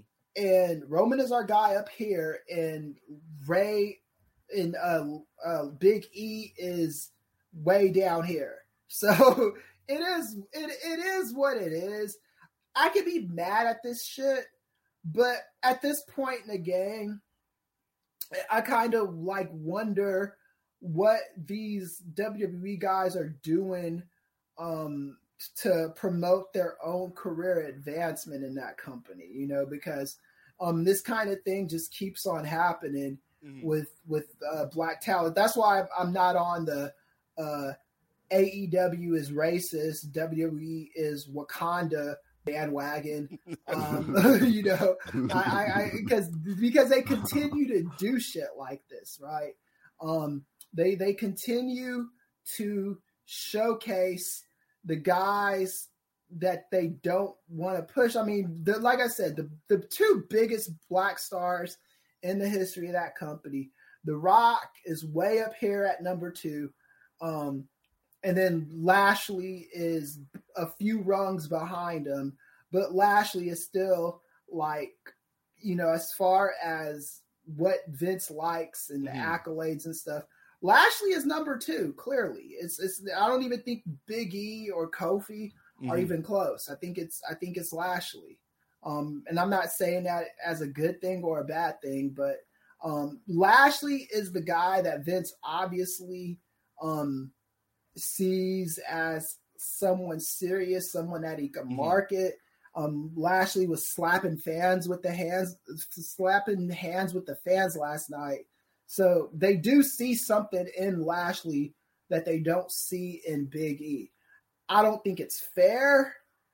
I just think it is. That's mm-hmm. pretty much it. And what makes it so bad? Because I do think you're right in that point, Kris, where there is something about Lashley that Vince does like. But here's how crazy that is, Andrew. Like, Lashley has that look that Vince is all about. He's got that persona that I think Vince can get behind. But even with all of that working for Bobby Lashley, man's been back for at least two years. That first year was trash because we had yes. all the stuff oh, with Sami Zayn and Lashley's sisters, and then they teamed Lashley up with Lio, and Bobby's out here patting on his cheeks every week. Like it took until MVP and and the Hurt business came around for them to get serious with Lashley. So it's like if that's what the dude who Vince wants is getting for that first year, like how like how you expect Big E to win, how you expect Kofi to win, how you expect Bianca to win when they're up against that kind of thinking, Andrew. And the crazy thing is that that whole um like with the the Paul, I mean um the the the MVP and Bobby Lashley like pairing mm-hmm. and them being like a legit like item uh, going forward. Of course, they were already thinking that, but that shit would probably when it happened, and Paul Heyman didn't say anything about it because he he you know he was on the um recently on the Ringer podcast and he dove all into that. And he like that that that dude fucking loves MVP. Like he mm. loves MVP. Like he thinks the world uh, uh of MVP as an on-screen talent as a person. He was just talking about how he believes MG, MVP was his successor, like to the next mm. on-screen general manager and the and, and the evolution of where general managers. I mean, not general, but um, you know, managers and, and you know, on-screen, you know, valets and stuff. Yeah. Mm-hmm. Like he feels that MVP is the evolution of like where where that should go and how people should like in terms of ballets, he really believes that MVP made himself a part of Bobby Lashley. Like like there there is no there is no seeing Bobby Lashley without MVP. There is no seeing MVP without Bobby Lashley. And when they're not together, the shit just doesn't work. Like it, they they need to be together in order for the mm-hmm. in order for the like the whole act to be complete. And I, I again just to uh, touch on what you were saying about Lashley, like I, I I do think you know that that is just a situation of like that's what Vince likes. Like Lashley has a legit background at NCAA, you know, hella hella credential, to, uh, and, you know, well earned. You know what I'm saying, dude. Dude has like a very very legit background, and, and maybe that's just what uh, Vince likes from a, a, marketing standpoint, as far as with him yeah. over a, a Kofi or, or, or a Big E and stuff. But yeah, man, like yeah. I, I, think even with even with Lashley, like I think I I I, I want to say that well, no, I'm not. I'm not even. I don't think that's true. I, I don't think that they view him on the level of a, you know, like, like how they treat Roman and how they treat uh Brock no, and shit. Like, I, I, think they, but but, but they, he, they, they, they, treat him. He's a rung. Uh, he's a rung underneath yeah. them, though. He's not like yeah, twenty yeah. rungs under, underneath. Right. Him, like yeah. Exactly. Exactly. He's, he's, right below them. Uh, exactly. Uh, that's no, no. For no, I, I, I think, I think that's it. It's not like it's not like a big gap, but that gap is there as far as like how he gets treated opposed to you know like a Brock and a you know a, a Roman and stuff like that. But yeah, man, uh, Bobby Lashley, like you, you know he. I, it took a long ass time, like you said, Nate. Like yeah. he came, you know, it's been mm-hmm. four. It's been four years since he came back, and like that first, that, that first stretch was a, it, it was a rough one. It definitely yeah, was. They had that man doing this. Like it, it, seems like WWE they always do this like weird ass thing, but like they like they like to test people. It seems like to see how much mm-hmm. you take Like before before they finally give you the big thing. Like I remember we was even joking um after Bianca lost, not not not joking about her losing the title, but like joking about uh like how they like to test people and shit like that, like to see, hey, you know, mm-hmm. let, let, you know, let, let, you know, if they if they have a big, let's see how they, you know, they looking when they come through the curtain, or you know, let's see how they mm-hmm. got an mm-hmm. attitude problem, how they conduct themselves in interviews, and, right. and we, I remember we was even crediting Bianca, um, when she did that interview, at, like she did that interview like fucking like four hours after she lost the title, and she was very professional. Yeah. You know what I'm saying? You know, it's yeah. I had a good time. You know, it was good to see Becky. Yada yada yada. You know what I'm saying? She doing doing the smart thing. You know what I'm saying? Which she yeah. should do. You know, unless she want you know some type of like repercussions or you know whatever it may come from that from speaking negatively. But yeah, I, I, just think that you know they they they like Lashley's look, they like what he presented, they like the way he wrestles. Yeah. You know, they like most of the things about him, and I think that's why you sort of see, um, mm-hmm. you know, even even though we see something more in Kofi and and, and Biggie, like I I think that they just you know Lashley is like their yeah. prototypical what, what they look for in a in, in, in, some professional wrestler. So, and it, it's sort of more in yeah. line of their vision of what uh, right a, a, a, marquee talent is. Yeah, and a thing, the thing with Big E is Big E is a legitimate athlete too. Yes. It's not like he's the, he's, yeah. the, he's the, it's not like he's a scrub in the gym and stuff yeah. like that. He played college football, uh, power lifter, and all that mm-hmm. stuff. He, he's yes. got um, the accolades yeah. and credentials to back him up. It's just I think Big E made the mistake of being funny. Um, and when you look at mm. Bobby Lashley outside the, the goofy shit that he never looked comfortable, but Big E looks comfortable being funny. Mm. The the shit they were doing with Lashley in the beginning, it wasn't funny. No one ever took it seriously, and Bobby didn't even take it seriously, yeah. right? And it's easier. But and Bobby Lashley doesn't look like a human being. He looks like like some cyborg that was designed in a laboratory, right? So I think he's always gonna. Um, I even he, like even like as far as physical looks, he looks more impressive than Brock Lesnar. Brock Lesnar yeah. is looks like a, a guy like Brock Lesnar is big and strong, but I don't think he has a diet he adheres to or whatever. Like, Brock, Brock Lesnar is farm strong. Yeah, yeah, yeah, yeah exactly, exactly. like Bobby Lashley looks like a machine. This dude looks like he he eats nothing but like chicken breast and, and rice and rice and that's it, man. Just complex carbs and chicken breast. My, and my, my, motherfucker came out the womb with a with, with, with a yeah, weight. Yeah, like I, yep, yep. I, I, I saw this. I shook Bobby. When he was a baby, he was prepping meals yeah. in the little plastic containers. Yeah, like I meal prep. yeah, like like I I shook Bobby Lashley's hand one time, and, and you ain't um, never been the same since. Yeah, it's, it's like this dude is the like feeling yeah, ain't he, never came back to that hand. yeah, right. He's got like no fat on him at all. Like this, and he's like up in years, man. And it's not even like a steroid body. You know what I'm saying? Right. It's, it's just something you haven't seen. Uh, and um, and even still, you know, he's he's there's a ceiling for for someone like a Lashley, but his ceiling even still he like yeah. a year and a half ago maybe yeah. I don't even know if it was that long ago. Like even still, he had to endure bad booking with Rusev and Lana. Right. Yeah. Like this so, brother came through a lot. right. Yeah. He came, they, and he came out. They, they had that man they, they had that man on TV with his eyebrows drawn on, on getting married yeah. to Lana. Mm-hmm. I was like, what the fuck is going on, bro? Yeah, man. but like, so, I, even when uh, the, the, the, y'all remember that time? What was this? Had to be 2018 or 2019 when, when he pinned Roman at the Extreme Rules. Yes, I remember he, that. He, yeah. beat Roman. He beat him clean. It, it, it, wasn't no no weird shit. It wasn't no like it, he beat him clean. And I, I think a lot of people thought in that moment they was like, oh, here we go. Like it's about to, mm-hmm. you know, they but they find they finally about to finally mm-hmm. about to mm-hmm. do it with Lashley. That you know they veered off and then you know it took a minute. And then you know it took he had to you know get get, get the title off the Miz, but like it, it it, it just seemed like they took an unnecessarily long time for them yeah, to like finally really get it right with Bobby Lashley. Yeah. But but but but even that, I think that's just a credit to MVP also, like what he added to the act. Because mm-hmm. I, I, mm-hmm. I don't I don't think this shit would be happening if MVP won beside him, bro. MVP just nope. MVP has a presence. Like he legit has right. a presence, and I I think that he just adds so much to the Lashley character and the overall presentation that he just enhances the overall thing. And, and what's crazy is, is why, they were doing that in Impact Wrestling, Andrew. Like Impact yeah, exactly. gave you the blueprint. They gave exactly. you the blueprint, and it took mm-hmm. you two years to get to it. Hey, hey, hey Nate, let me yeah. ask you this.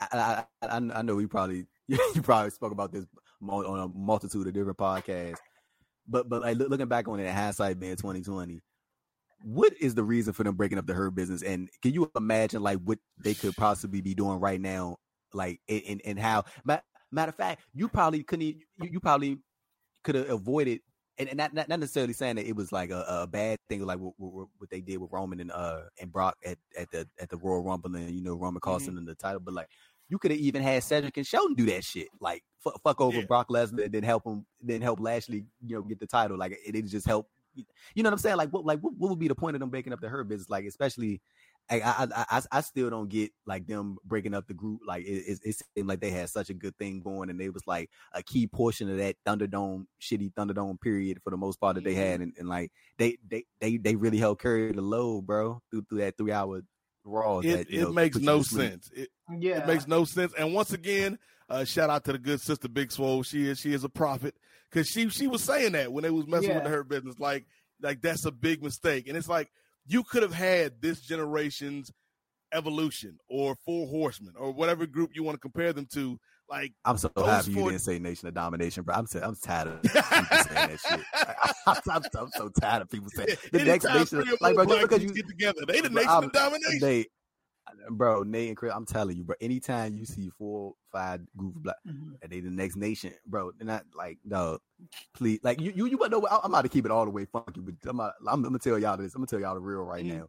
Team Angle was better than Evolution. I don't care what nobody got to say. They had yeah. they, they that that group could have been legit. That that group could have been one of the best wrestling stables, man. And, and they mm. split them dudes up way too yeah. early, and they kept Evolution going, and they split Team Angle about the year. You, man, you you give me Team Angle today. Can you imagine Team Angle today in today's landscape? Like I, Oh my goodness! That, that, that, Shout out to that man Charlie Haas, by the way, who who's back now with back. Impact. He back, man. He back, mm-hmm. and, and that, that that's, that's like a whole different conversation because we we could be talking about like would you know Shelton Benjamin doing his own thing in this yep. current group of wrestlers in this current that, that that that's like a whole different conversation. But uh, but yeah, but with with the Hurt business, like it, it's it's confusing as hell, like why they would break that group up. you broke them up. It, you you had you you made uh, Cedric and Shelton look like chumps. Then you bring them back together. Then you break them up again. It's, it never they made main any event, sense to me. They on main event. it never made any sense because it was like you had the formula right there. Like Bobby Lashley, and he's got this crew with him, and led by MVP as the mouthpiece. Like it just worked. It was, you know, it was like I was saying, and, like and the new and school elevated, horseman. And it elevated Shelton and Cedric. Yes, right. But nah, they, they didn't want to do that. They didn't want to do that. Yeah, I think yeah. that um I agree with everything everyone's saying. I just I I just think that you know Vince McMahon decided what Shelton Benjamin was going to be a long time ago. And mm. just over the Get last him, couple of years, um, Get him, Kris. decided what what uh, Cedric was was was. You know what I'm saying? It's it, it again you you have to be like super exceptional um talk to him for WWE if you're black. It just is what it is. Like even with Bobby Lashley, we talk about the lean years he had where he was doing his, the bullshit with his sisters and pointing at his ass and all that stuff. But even before his first stint in WWE, Lashley was the chosen one as far as black guys are concerned. You know, they mm. they put him in the hair versus hair match. Um, putting when when they were taking ECW seriously, he was going to be the face of that brand. Yeah. Um, and you know they had moved him to Raw, and then I think this is when Doc Hendrix decided to um, tell his racially tinged jokes and whatnot, and caused him and uh, Kristal to to leave the company. But I think um, I, I feel bad for the uh, for um, Cedric and Shelton, but um, I can't. They are where they're where they are, man. And this mm. this is and they're gonna get together like ten different more times. and Lashley will punk them out ten different more times. It's mm-hmm. it's just gonna keep happening. So you could get mad at it, or you could just brace yourself for the next time uh, Lashley needs goods and they get back together mm. and then he kicks their asses again. Yeah. Unfortunately, I feel like that's that's true. Uh, that, I got a true. question for that's you though, Andrew. I got a question for you because you know we we out here talking about Bobby Lashley, shouting out the uh, our new champion, shouting out this black excellence, the one brief shining moment of black excellence we got on this two times. on this show two times. Yeah. Uh, but but there's another dude who I thought was gonna go pretty far in the Rumble, and he had his moments. Andrew, like like he was he was close to really you know stepping out, uh, but you know like like Brandy said, uh, almost doesn't count. Uh, what, what, did you think about our brother Omos in that rumble, man?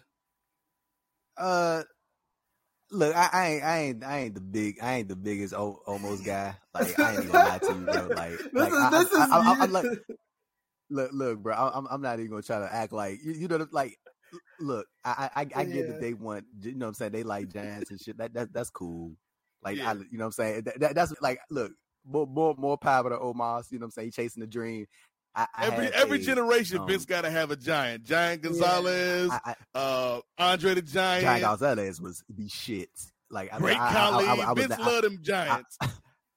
like with, with with Omos, like I have a um outside of professional wrestling re- respect for what he was able to overcome because he he had um o- Omos actually had um multiple brain surgeries I believe mm. and he, he, he had like he he he went through some real struggles, man. Like early in his life and stuff mm-hmm. like that, or he had, it, it, was some type of gland in his brain or or, or some along those lines. I, I, should pull up the story so I could have it more um more more accurate. So I'm not like um you know fucking up his story and stuff like that. But man, like I I I, I'm, there's an appreciation for what he was able to overcome, and you know, seeing somebody, uh, you know, chase their dreams and shit like that. Yeah, he he, he underwent two brain surgeries while he was in college, and he was on the verge of mm. going blind. Yeah, so like oh. there, there, there's that yeah, there, there's that respect there of like seeing somebody, you know what I'm saying? Like they they made it, bro. he wasn't supposed to make it. You know what I'm saying? Like, it, like you, you, you, I think there's there comes a point like where you got to put aside like the on-screen character shit. It's like as long as they're not no shitty person, and then you know, you mm-hmm. just look at it from a, a base standpoint, a basic standpoint, and just realize like this person went through a whole lot of shit and like they're here now. You know what I'm saying? So yeah, yeah I, I, have a respect for Omos and, and, in that department. I'm not the like the most a big Omos guy. Like when it comes to him on screen, like I I I, just really don't give a shit. I'm mean, just be like honest with you. Like when it, it, it just it just is what it is.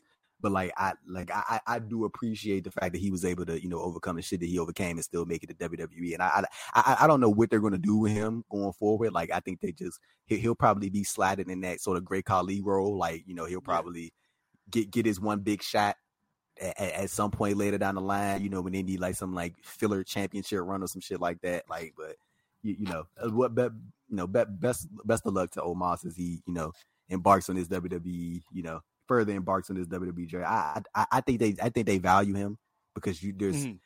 I, that, that's just WWE. They, they they like being sort of the land of the giants to some degree. Like they like having mm-hmm. those athletic guys, but they more so value. Well, Vince McMahon more so values having those you know seven footers, six eleven type guys. So I think there'll always be a spot for Omos in in, in W Omos and WWE. So. Or yeah. Omos. Is it Omos or Omos? Which one? I be getting confused with the shit sometimes. It, oh, it's Omos, right? I heard it both ways, but yeah, I'm, i go with yeah, Omos. Omar, Omos. Oh, oh, Omos. Yeah, oh, Omos. Yeah, so yeah, I, I, definitely think it's always going to be a spot for him in WWE though. Yeah, well, here's the thing, and I'll, I'll turn it to you, Kris, because I think that we can all agree, like in bell to bell, like Omos has some definite limitations, uh, but I do think there's a way to use him. And the the example I always go back to, and I don't know how many of our audience is going to remember this dude from the original ECW but there was a cat in the, in the old school ECW named 911.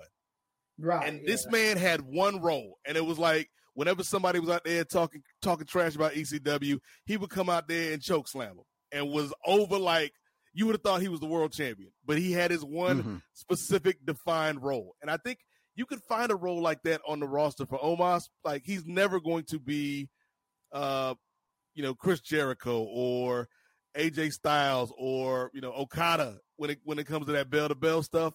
But I do think there's a there's a spot for him on on the card. Of course. Yeah. Um. Omos. Uh, Omos is 27 years old, so he's mm-hmm. still young. Damn. The the problem Dude, with and, and look in, in the WWE 27, you still a you still a rookie. You still got Similac on yeah. your breath at 27. Yeah. The, the the problem with Omos is he's he's not good. just I kind of don't want to agree Damn. with with uh and it's not just that he's not good. I just don't see him getting better.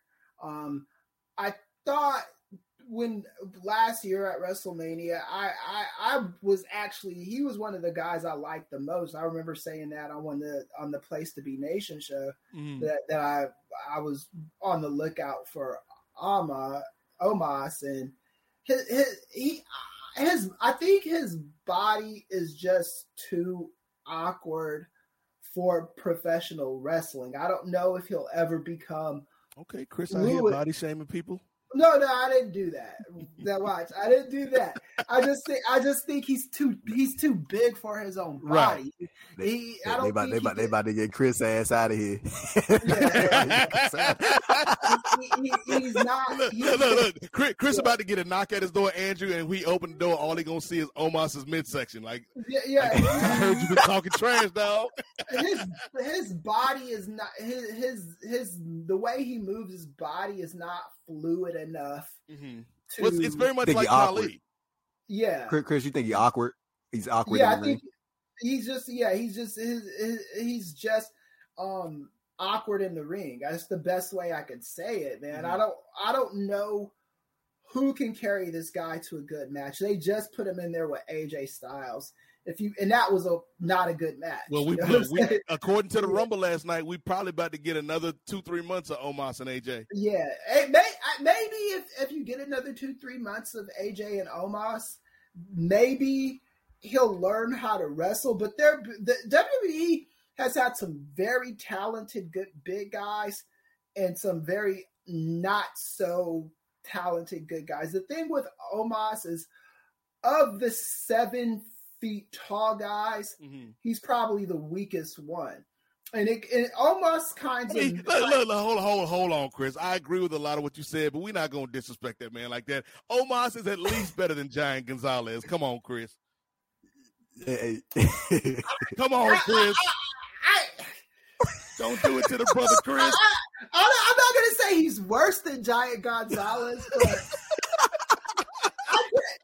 his movement reminds me too much of Giant Gonzalez. That's Damn. the problem. It's like but it's that, like like it, hey, okay, let's take let's take Big Show for example, right? Big Show was never a great wrestler, but Big Show could always be that guy you mm-hmm. needed him to be at any given time. And Big Show was more um he he, he was more athletic than Omos um, he's got more personality than Omos. Mm-hmm. Um, he's he's he's he's got more control of his seven foot seven foot frame than Omos. And Omos is seven foot three inches tall, which is actually doesn't sound that much different from seven from what Big Show is. He's about 6'11", 7 foot, but that's actually a huge difference, you know. Mm because you're yeah. you're you're it's 15 pounds for every inch which your average weight is supposed to be and hmm. um i just think that i i, I just I, I do think oh, he might be going against Lashley at WrestleMania this year. May they might either Who knew? feed Lashley or, or hold, hold, on now, Kris. Look, man, let's, let's, slow down, Kris stranger things have happened, man. But um, if, if, look, put it this way: if they do an elimination chamber and they put Omos in it, he's winning it. Uh, this, I, yo, this might sound like a stupid question. Can he yeah. fit in the chamber? They'd have to make a, they, they, a specialized they, one for him.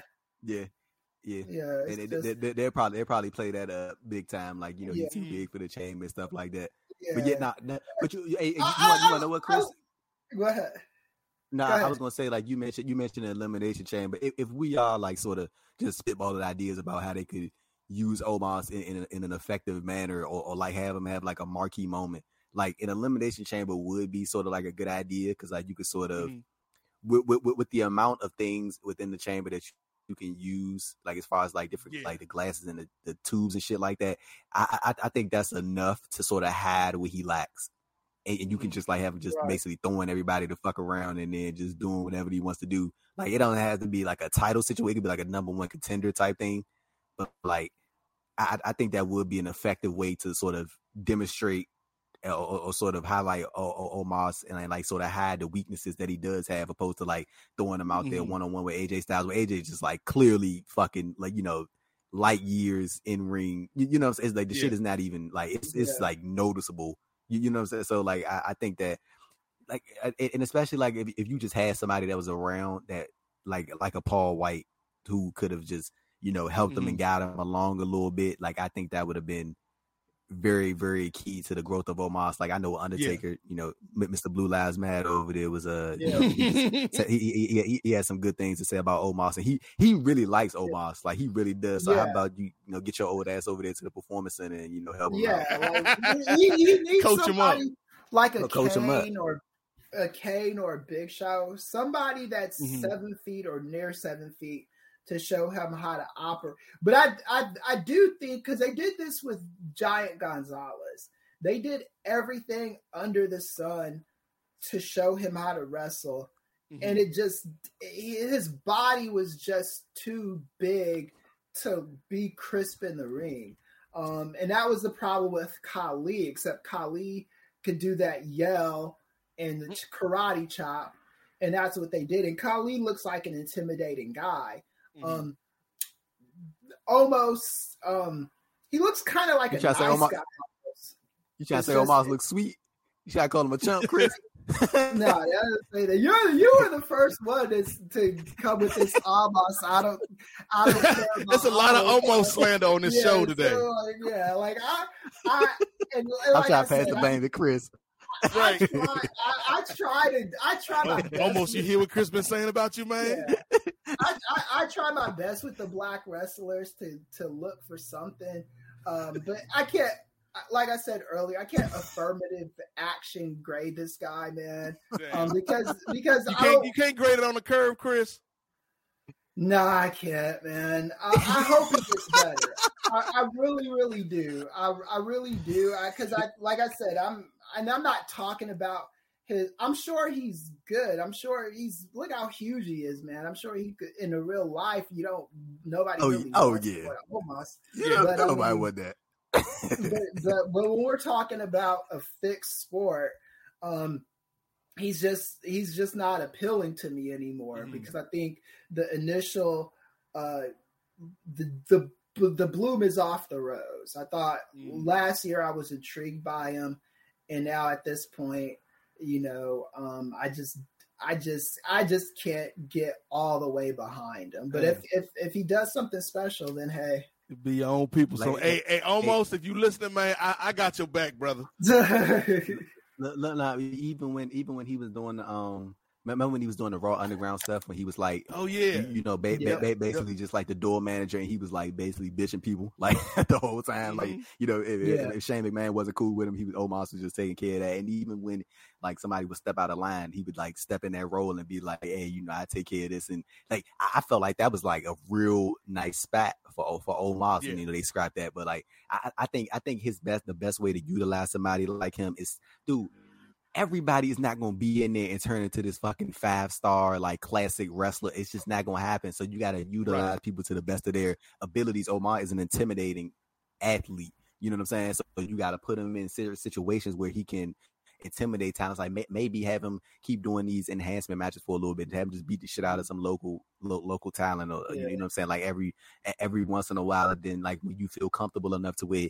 you know you want to throw him in there with one of your more experienced talents, then then you do that. Like I, but like I feel like them trying to like just like right out the like just trying to throw him to the wolves and, and like sort of like right. a, a, single swim type situation, just like how they doing with the NXT 2.0 talents. Like they they doing that shit with mm-hmm. them. Like, to, like they just, hey, look, we put on y'all on TV. If you do good, you can keep being on TV. If you don't, they, they keep training. And like, yeah. I, like with Omos, man, like I, I feel like you need to sort of nurture him a little bit more. Like you need to sort of Yeah. bring him up just to, just a little bit more so he can keep, you know, so, sort of find his groove a little bit. But I don't think him being like this consistent in ring performer is going to be like his thing. I think you need to sort of pick your spots with him. Like he can be sort of that. Mm-hmm. Ma- Matter of fact, you got somebody like that, bro. Treat him like a fucking attraction. Treat him like an Yes. attraction Yeah. talent. You know what I'm saying? Treat him like he don't gotta wrestle every single week. He don't gotta be on TV every single week Right. treat him like a big deal. Like it's professional wrestling, like Kris said. Like, dude, it, you, you can make anybody, mostly anybody, a big deal if you present them like a big deal, and the fans will Mhm. follow suit. Look, look, look at look. And I'm just using this example, right? Look at Orange Cassidy, right? Yep. People, there, there are there are certain people who really like look at Orange Cassidy as like a big fucking deal, and, and, they, and he is like presentation wise. But I'm talking about like people. If Orange Cassidy was be thrown in the, in the AEW World Title picture in a couple of months, nobody wouldn't say shit. You know what I'm saying? Because that that's just how he's presented. And like when, when you look at like a talent like oh I, I think Omos could sort of be in that same position, but you got to treat him as such. Yeah. You got to treat him like an attraction. You got to treat him like he's a he's like a. j- j- He just should make- be the dude make him though feel nobody wanted from. Like he's he's never around, but exactly. like or he's not around all the time. But like you like when Teddy Long used to be on SmackDown. Like tonight you going one on one with the Undertaker player.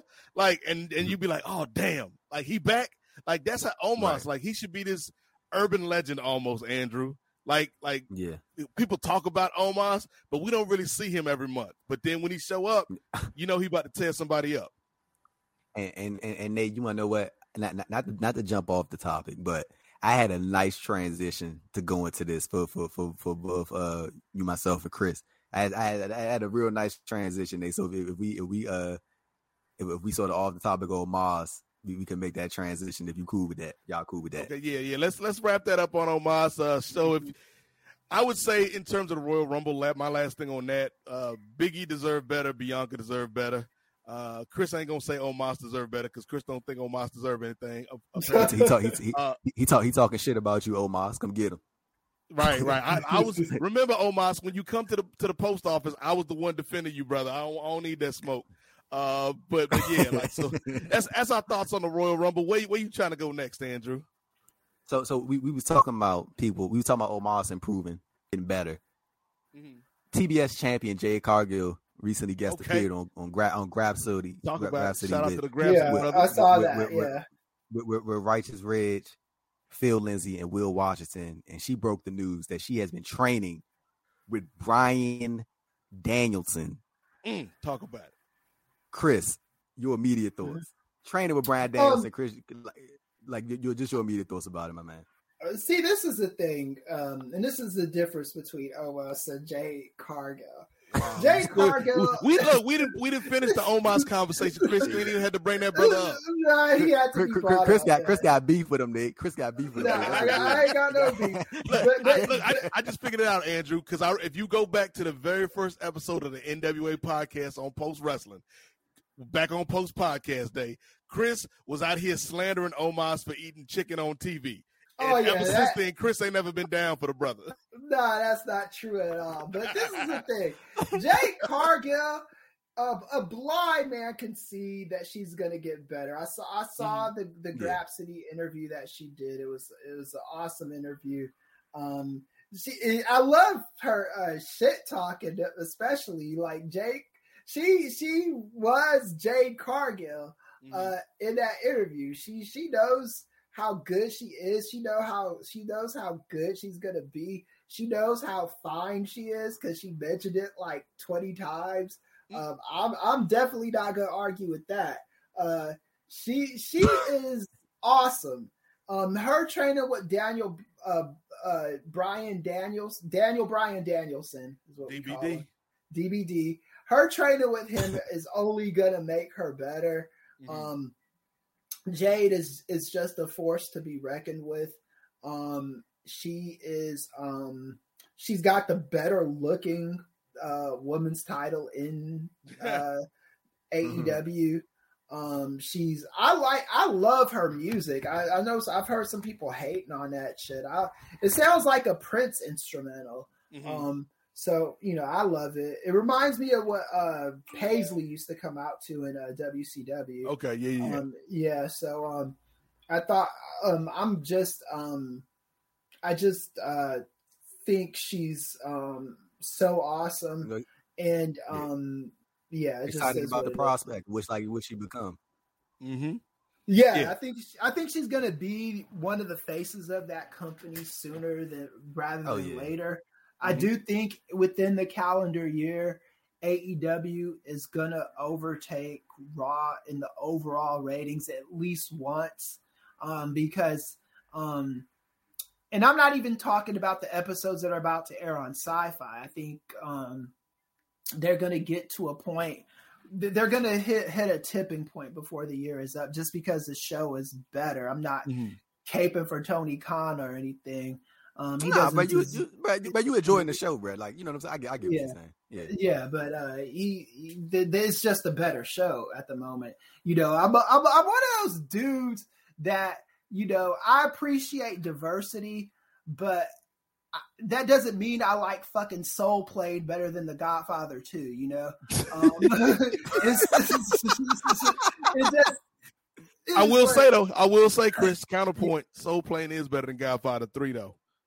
Yeah, it's, I wouldn't even go that far, but, you know, it's, it's just, it's just, I got, I put diversity in its proper context. I mm-hmm. love the diversity on WWE. no one can take away from WWE or AEW that they're diverse, but the overall show, you know what I'm saying? Um, I, I, um, I'm not gonna say that Homeboys from Outer Space was better than The Sopranos. That's, that just wouldn't be true or realistic. You know what I'm saying? It's just, it's just, I, I could keep it real and appreciate WWE and appreciate AEW without um lying and faking the funk and shit like that. Mm-hmm. And right now, AEW is the better show, and Jade Cargill is is pretty soon. Her and Bianca are gonna have a collision course. I, I truly believe whether it's her Bianca. a, uh, yeah, I think so. Whether you opening w- a forbidden door, Kris? I think so, man. I think I think it's inevitable. I think it's got to happen. It's going to be like a Hogan Flair situation where you know somebody is going to meet somebody on the other side of the bridge one day. Uh oh. And I oh, Kris, you heard it here first. You heard it here first from Kris. And Bianca then, Belair versus hey, Jade Cargill. Hey, hey, look, can, can you imagine like the hype around? Like, can, can y'all imagine the hype around Mm-hmm. Bianca, like if it, if if a report came out that it was like her contract year or some shit like mm-hmm. that, and like she had a decision, man, oh my god, hey, you know what's gonna happen? WWE, hey, you wanna you want the title run real quick? you right. want to get you a quick title run? man, like I yeah. think to Kris's point, AEW has had the better show. You know, I, I still think there's things they got to tighten up, but yeah. overall, AEW has been the better show. When we're talking specifically about Jade, like we've been saying this from the jump, like Jade is somebody who had the look, who had the personality, uh, who had the raw athletic ability, and it was just a matter of will the wrestling catch up to the rest of the package? Right. And she's gotten better. And to hear that she's working with that man DBD, uh, I think I also saw she's working with Serena Deeb, which, if true, like yeah, that's great because I love uh, Serena Deeb. Uh, but like you could tell, man, she's getting better. She is. I would already say, Kris. You know, you said she, one day she's going to be the face of the company. I'd say like she already like on the poster. If we putting together the AEW poster, she yeah. ain't in the middle. She ain't in the middle like Brock Lesnar, but she on the poster. Uh, like she's an yeah. important part of this this program.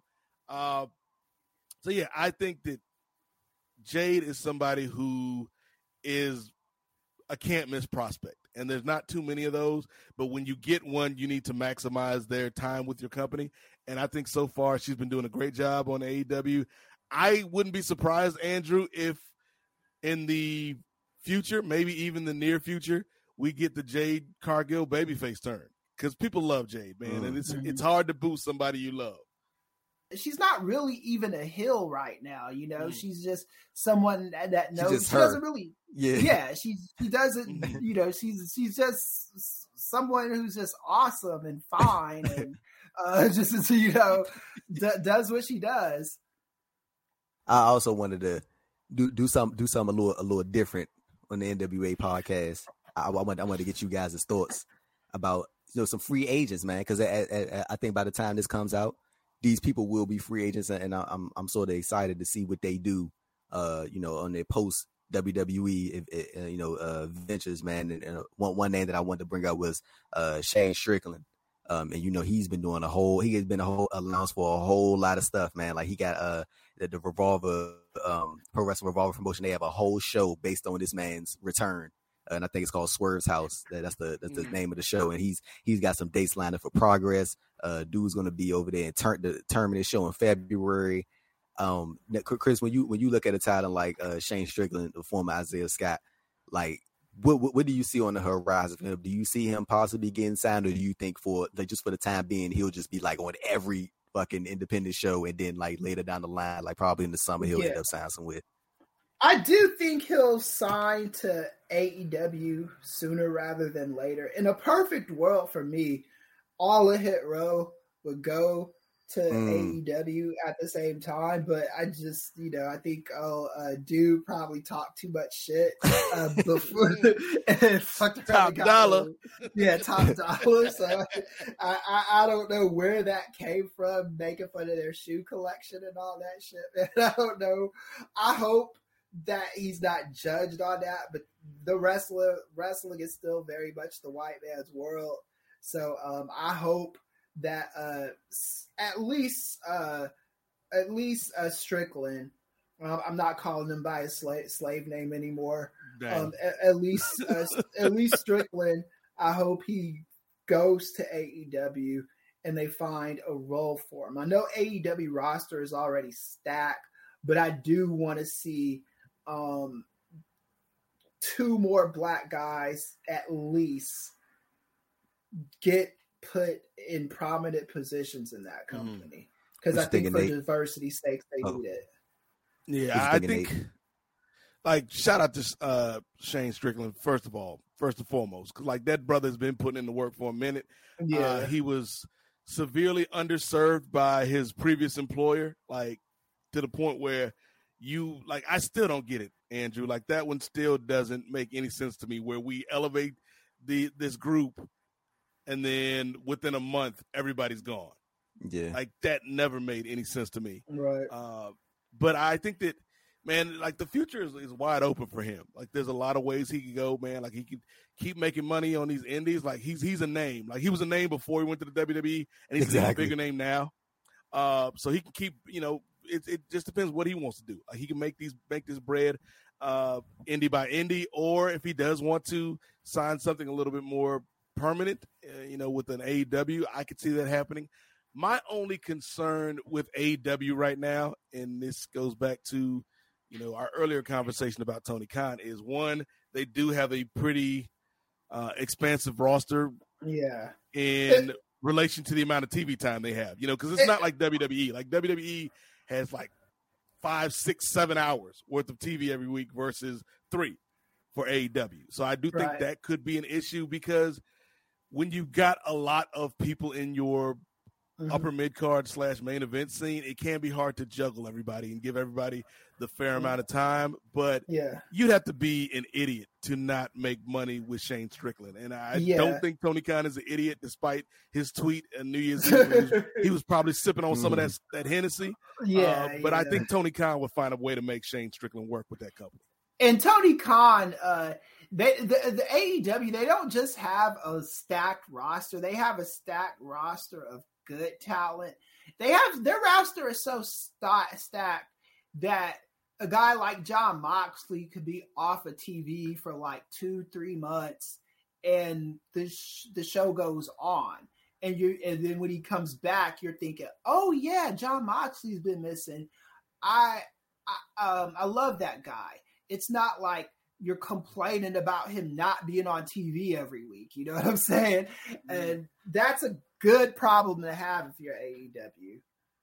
Yeah, and, and I think as far as uh Strickland goes, like I, I you, to know where I think he gonna land? Like I, I think I think even before signing, like if he were to sign with AEW, I think even before that, like he, will probably end up doing some work with New Japan ended up being like a consistent on their strong show as far as like a U.S. Mm-hmm. representative. And mm-hmm. I think mm-hmm. they'll use him like frequently at, at, at, most, if not all of their tapings, if, you know, if possible.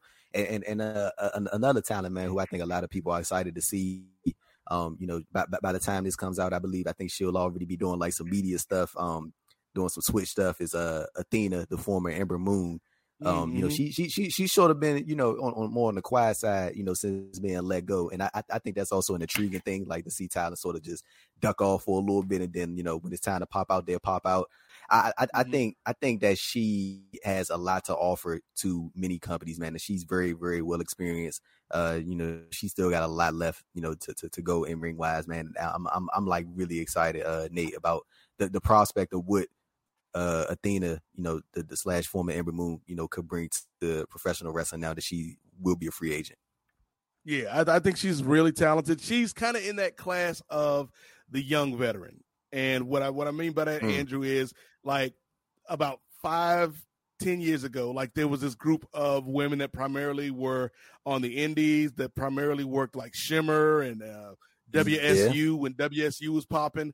Like there was a crop of really strong talent. And, you know, we see we'll, we still see a lot of those talents uh, to this day. You know, people like uh, Jessicka Havok, people like uh, Rosemary, like that that mm. kind of era of women. And Ember Moon is right up in there with them. Uh, Athena. Uh, you know, we since since Kris is a shoe and slave name, so to speak. Now, uh, we'll, we'll, we'll man, call about man, her. Call, call, yeah, you call her Ember Moon, yeah. man. No, don't listen to Kris, bro. You call her. Ember Moon. no, no, no, no, I ain't never calling her Ember Moon, bro once once you lose ties to uh, WWE, I'm I'm done calling you by that name. Mm. You know, it's it's just um, uh, Athena is what she's going to be branded as from here on out. That's that's her name. That's what she's going to go by. That's where she's going to make the grunt of her money in the mm. future. Mm. Um, yeah. Probably the most money she's ever made in her life is going to be under the name Athena. So hmm. um, I can't do I can't get with the Ember Moon anymore. Damn. So yeah, I, I think she's she's going to be somebody that a lot of people are going to be taking a look at. Uh, mm-hmm. and and I think that's kind of the cool thing. You know, we talked about it a little bit when we were talking about Shane Strickland, Andrew. But right now, it's not a this or that conversation. Whether it's you're you're only going to WWE or AEW. Like there's a lot of options, you know, in terms of like the NWA. We haven't talked about them a lot this this on this show. Like I think the NWA been doing some good things. Uh, I think that Impact, their women's roster may be the best in the in the game right now. Question mark. Like it, they they certainly in the conversation. Uh, She'd be so a nice addition to them. Yeah, like I think she she could stand out in in uh, in Impact. Uh, so like everybody's not going to go to AEW. Everybody that that is a, a free agent, so to speak. Right. But I think if you're a company particularly looking to bolster your women's roster, Athena would be somebody that would be on my short list because she's got that look that's ready for TV. She's good in the ring. Uh, you know, we didn't get a lot of her uh, promo ability in in the, in the WWE, but she could talk. So yeah, I, I, she would be somebody that I'd be looking at. Right. Yeah. I, I love um, Athena. I think she's gonna. Um, I think she's gonna make noise wherever she goes. Um, yeah, and sure. I and I and I hope she. Uh, um, I hope she she gets to do it on on the biggest stage. Um, and uh, I, I in this case, the AEW thing, I'm not. She they actually do need a couple more women. Um, I, I still think their their women's division is still not what it's not it's not up there with uh WWE's women's division or even Impact's. I think mm-hmm. um AEW has the weakest of the three. It's just, Mark only only reason is because Brandi Rhodes ain't wrestling every week, Kris. Right. Uh Brandi, Brandi, I'm going in. I love that song, man. If Brandi was uh, wrestling every week, man, they had a top division in the game, yeah, man. Brandi right. Rhodes. You, you, you, want you want yeah, yeah, y'all ain't saying that the Brandi Rhodes agenda is in full effect on AEW Dark and Dark Elevation. She wrestling every week. Nate. She she on that show. Oh damn! She, I'm, te- I'm telling, hey, I, hey, I'm, I'm, I'm telling y'all right now, the Brandi Rhodes agenda is in full effect, and she's going to be champion with it by, by this summer. I'm t- she she racking up the dubs on AEW Dark. I'm t- I'm telling y'all, remember I said this Brandi Rhodes is going to be an AEW Women's Champion. And, and just like just I'm, last I'm night, telling. like uh, uh, the night of the Royal Rumble, Brandi was had a little back and forth on Twitter with Jade. Oh yeah, I saw that. Unfinished don't, business. Don't, don't, don't, don't, don't, don't, don't put don't put that evil out in this world, Nate. Don't, bringing I, it back, Andrew. Don't do it. Back, don't do it. Running it back. Don't do it. Yeah. uh, I look, I, I, I, I, Brad, Brandi is still the number one interview that I want to get on this show. So I, I, I will, I will not be. I think Brandi would be fascinating to talk yeah, to. She's, yeah, I think she's the most fascinating person to talk to. She, she would, um, but she, she, yeah. she has a very unique perspective within AEW mm-hmm. from like looking at it from the, like somebody that was right. there from the ground up. Like she, yeah. she, she has a lot of insight, and then you can also speak to you know sort of like um like that sort of the negativity that she receives. Uh, some mm-hmm. of it, I would say, probably most of it is like you know kind of unwarranted and like it's like a little bit yeah. extra. But for the most right, part, like you know, her being in that position and like people sort of like e- even when you know, I, I think people sort of assume that she has more power than what she does, but also I think mm-hmm. that also comes right. from you know, from, from the get go with them saying, you know, AEW is going to be this and that, and it's going to be all, all types yeah. of, you know, different things. And I think that all, like, you know what I'm saying? I think it's just a, a, a like a whole coffee pot type, you know, different type of things. And yeah. like, so I think it, I, I, think it'll be very interesting to hear Brandi's, you know, perspective. Like, just like, I'm talking about like a, just a real deep dive interview, mm-hmm. bro. Yeah. Like, it's just like everything is just out on the table. I think that'd be like a, probably one of the most interesting interviews that, that you'll probably hear in wrestling. You know, you know. If she, so if what she we saying, Kris? We gonna need you to, you know, you you the professional one here. I'm gonna need you to work these back channels, talk to the right people. Yeah. Get Brandi Rhodes on the NWA podcast. Here, yeah, I, t- I tweet her at least once a week, asking her to to do the show, man, because I I I don't.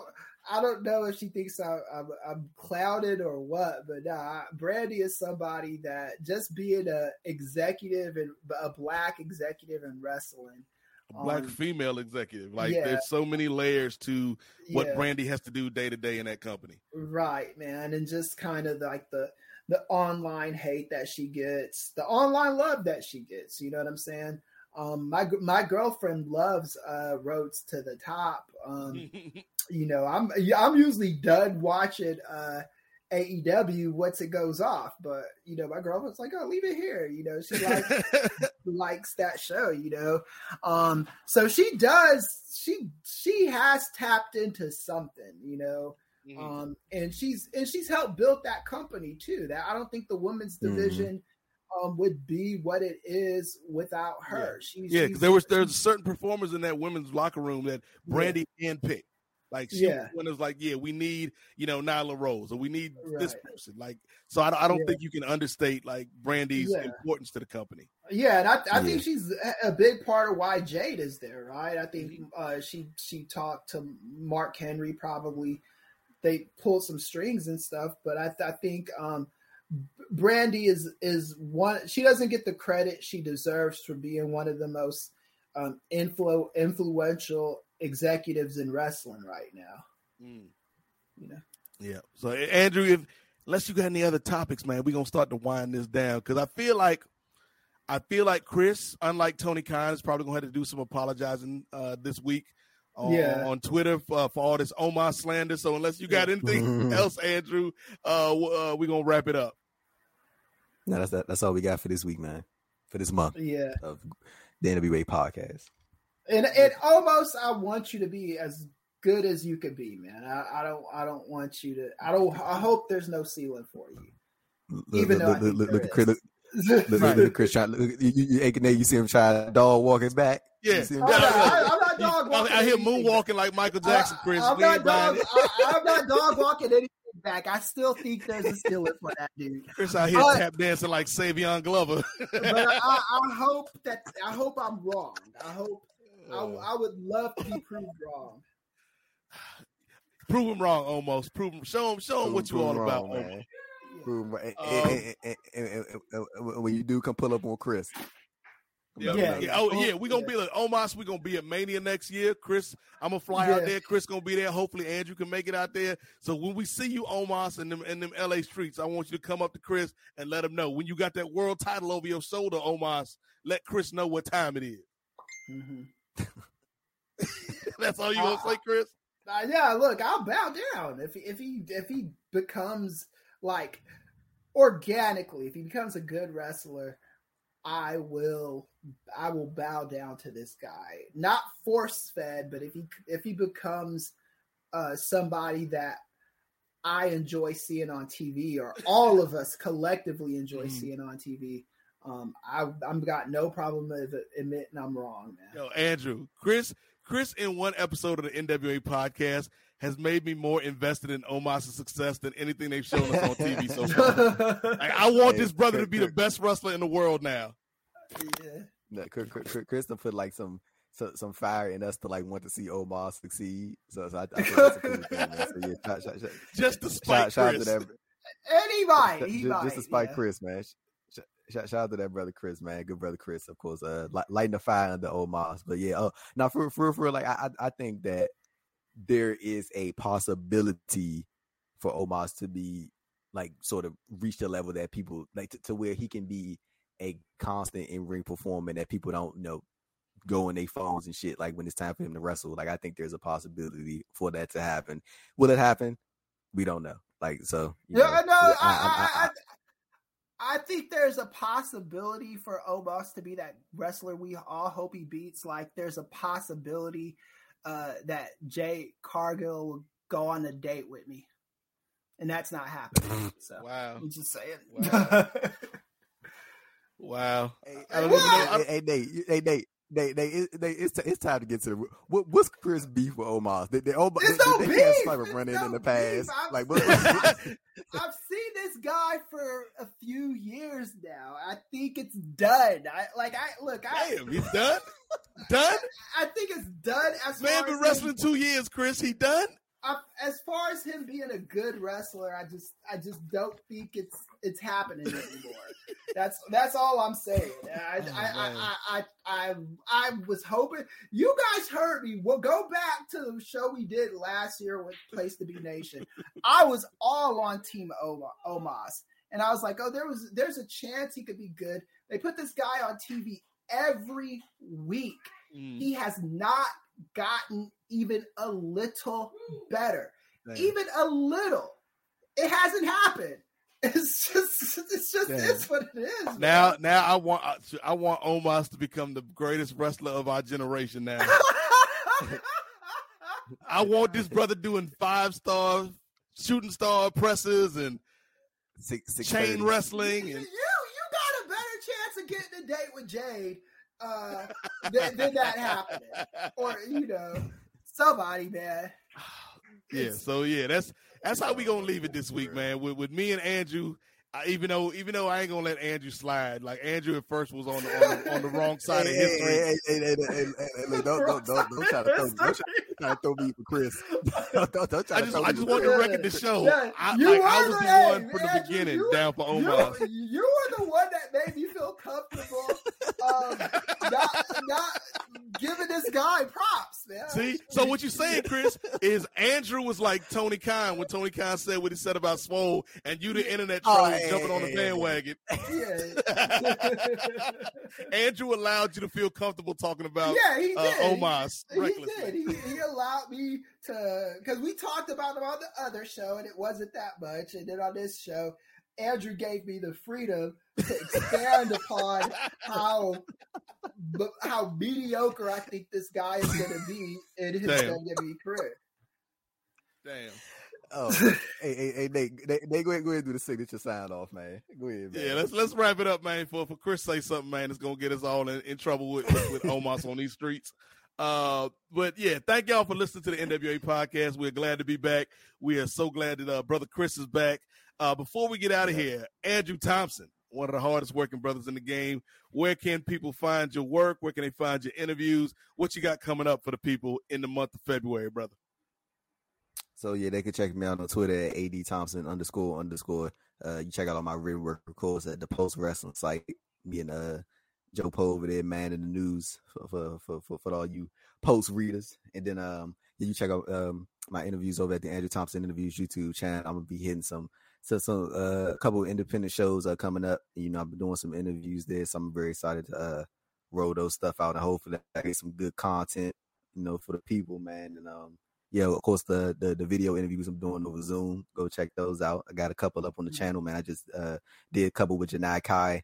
Um, mm. you know, I got one up there with Brian LaPalm, which was a different one. I interviewed a guy yeah. who told Ricky Dragon Steamboat how to do five reading. That was real unique. And um, yeah, I got yeah. one on up there with Baron Black. Khan and, and Black G's. So yeah, go check mm. those out, man, and uh, go, go, subscribe and go like them.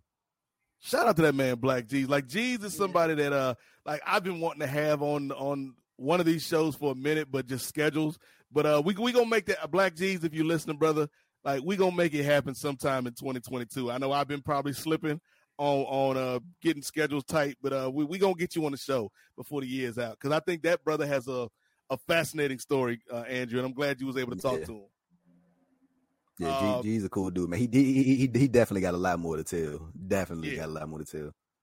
Uh, but Kris, Andrew just talked about Brian LaPalm, the man that taught Ricky Steamboat how to, you know, breathe the fire. But you've been spitting hot fire all episode, Kris. So where can people find you on these social media streets if they want to disagree with your takes, if they want to agree with your takes? Like where can they find you and what else you got going on, brother?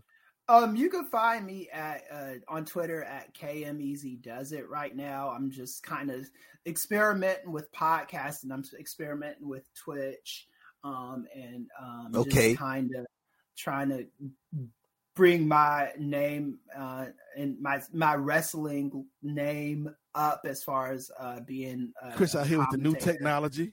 Yeah, and a, yeah purveyor of uh, all things uh, mm-hmm. black wrestling, man. And um, oh, shout out to um to True Hill Heat, those cats. Um, Good man, SP three. And, and I hope we get um Chrissy Love here soon. Yeah, most um, definitely. hopefully next month. I'm I'm talking to her. Um, yeah, and seeing what we could do. Um, uh, I, I appreciate they, those those uh, True Hill Heat guys show me um so much love during this. Rich Fann also, so like yep. you know that that means a lot. You know, it helps kind of with the with the psyche and feeling better. Um, the L.A. Rams just beat the Niners, so um, my girlfriend is gonna be very happy today. she's she I heard her yelling the whole time I've been in here. Uh, so um, I just checked the score.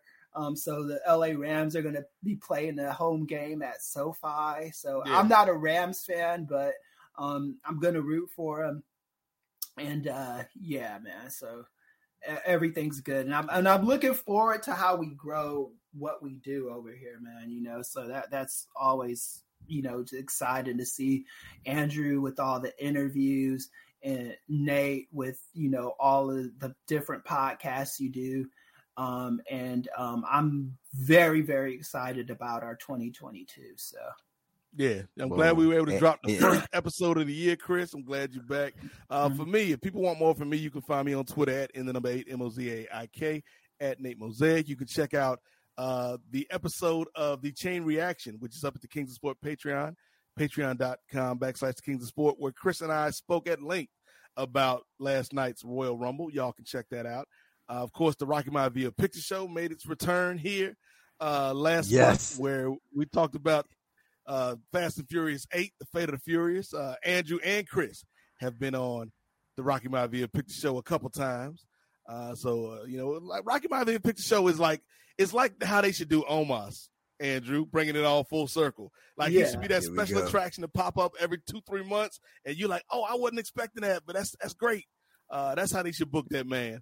Uh, but yeah, Rocky Maivia Picture you, you Show is that post. I'm about to say, I'm about to say you can find Kris's burner at I hate Omos. Yeah, that's Kris, Kris's burner account. We he, he's Omos slander all all all up and down the twine. Yeah, look, Kris look, up here just look. hashtag Omos doesn't count. Like, like we see you. Kris. Yeah, and Omos oh, doesn't Omos count. doesn't count. we Omos, see you, brother. Omos could find me. He could beat my ass to oblivion. It's still not gonna make him a better Damn. In regress. Just doubling, doubling and tripling down, just, Kris. It just is what it is. But I hope I'm wrong. Oh my, you're, you're a black man. you're an honorable black man. I hope you. I, I, wish you all the success in the world. Even if you don't get better wrestling, fuck, give him, give him the belt, man. He's black. I, I, will be happy. yeah. uh, but yeah, so yeah, if you want to find out more about me, man, just check me out on Twitter oh, at in the number eight, M O Z A I K. Uh, that's it for this edition of the NWA podcast. Want to send a shout out to John Pollock and Wai Ting, uh, the proprietors of Post Wrestling, for all the uh, support they've given to the show. Want to thank y'all for listening to the show. Uh, we appreciate it. And again, send us feedback on the forums or on Twitter, and we can continue the conversation there. And finally, want to give a shout out to that good man, Righteous Reg, who gave us that theme that y'all hear each and every week. So uh, that's gonna do it, fellas. We we we made it through. Uh, unlike unlike our sister Sasha Banks, who came in at number one and was eliminated shortly thereafter, we made it through the whole way. We went wire to wire, y'all just, just, just, just dug it on Sasha Banks and dug it on Omos. What, what, what's going on? What we doing, man? What we doing? Kris, Kris, this is Kris. This is your fault. This is this is your fault. fault. Kris. This is Kris' fault. all Kris I'll take Kris, Kris opened the door. Right. you opened the forbidden door, and me and Andrew had to walk through it. It's your fault, Kris. Right, right. We doing this fault. in February, my, my guy. We doing this in February. it's like Kirk slant, slandering the black man in Black History, but I can't believe it. I, can't, I, I, I, can't believe you, Kris. I see if if if if, if, if there are any Omar stands out there, you know who yes. you, you, heard what he said. At KMES does it. If you looking for if there's any Omar stands who want beef, you know who to go to. That's all I'm saying. You know, you know who want to smoke. Kris Kris is here and he want to smoke from the Omos hey, nah, from hey, Omos Nation. Hey, hey, hey, Nate, in all seriousness though, if, there's people in there like that that that could just just know that Kris be reading these uh, YouTube comments, so you better watch what you say because he on your neck. Yeah. oh yeah, Kris, Kris stay on wild. these comments. Kris got time for the comments. Like, yo, I, I go back and look at the video and I see Kris. Kris is having full conversations with these folks in the, in the comments. So, so don't don't don't think you can talk slick or you can talk sweet to Kris and he ain't gonna see it.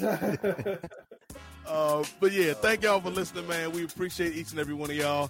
Uh, happy Black History Month, and, and we're gonna do it again next month. So uh, for Chris, for Andrew, I am the Godfather Nate Milton, and remember, the revolution may not be televised, but it damn sure will be podcast. See y'all next month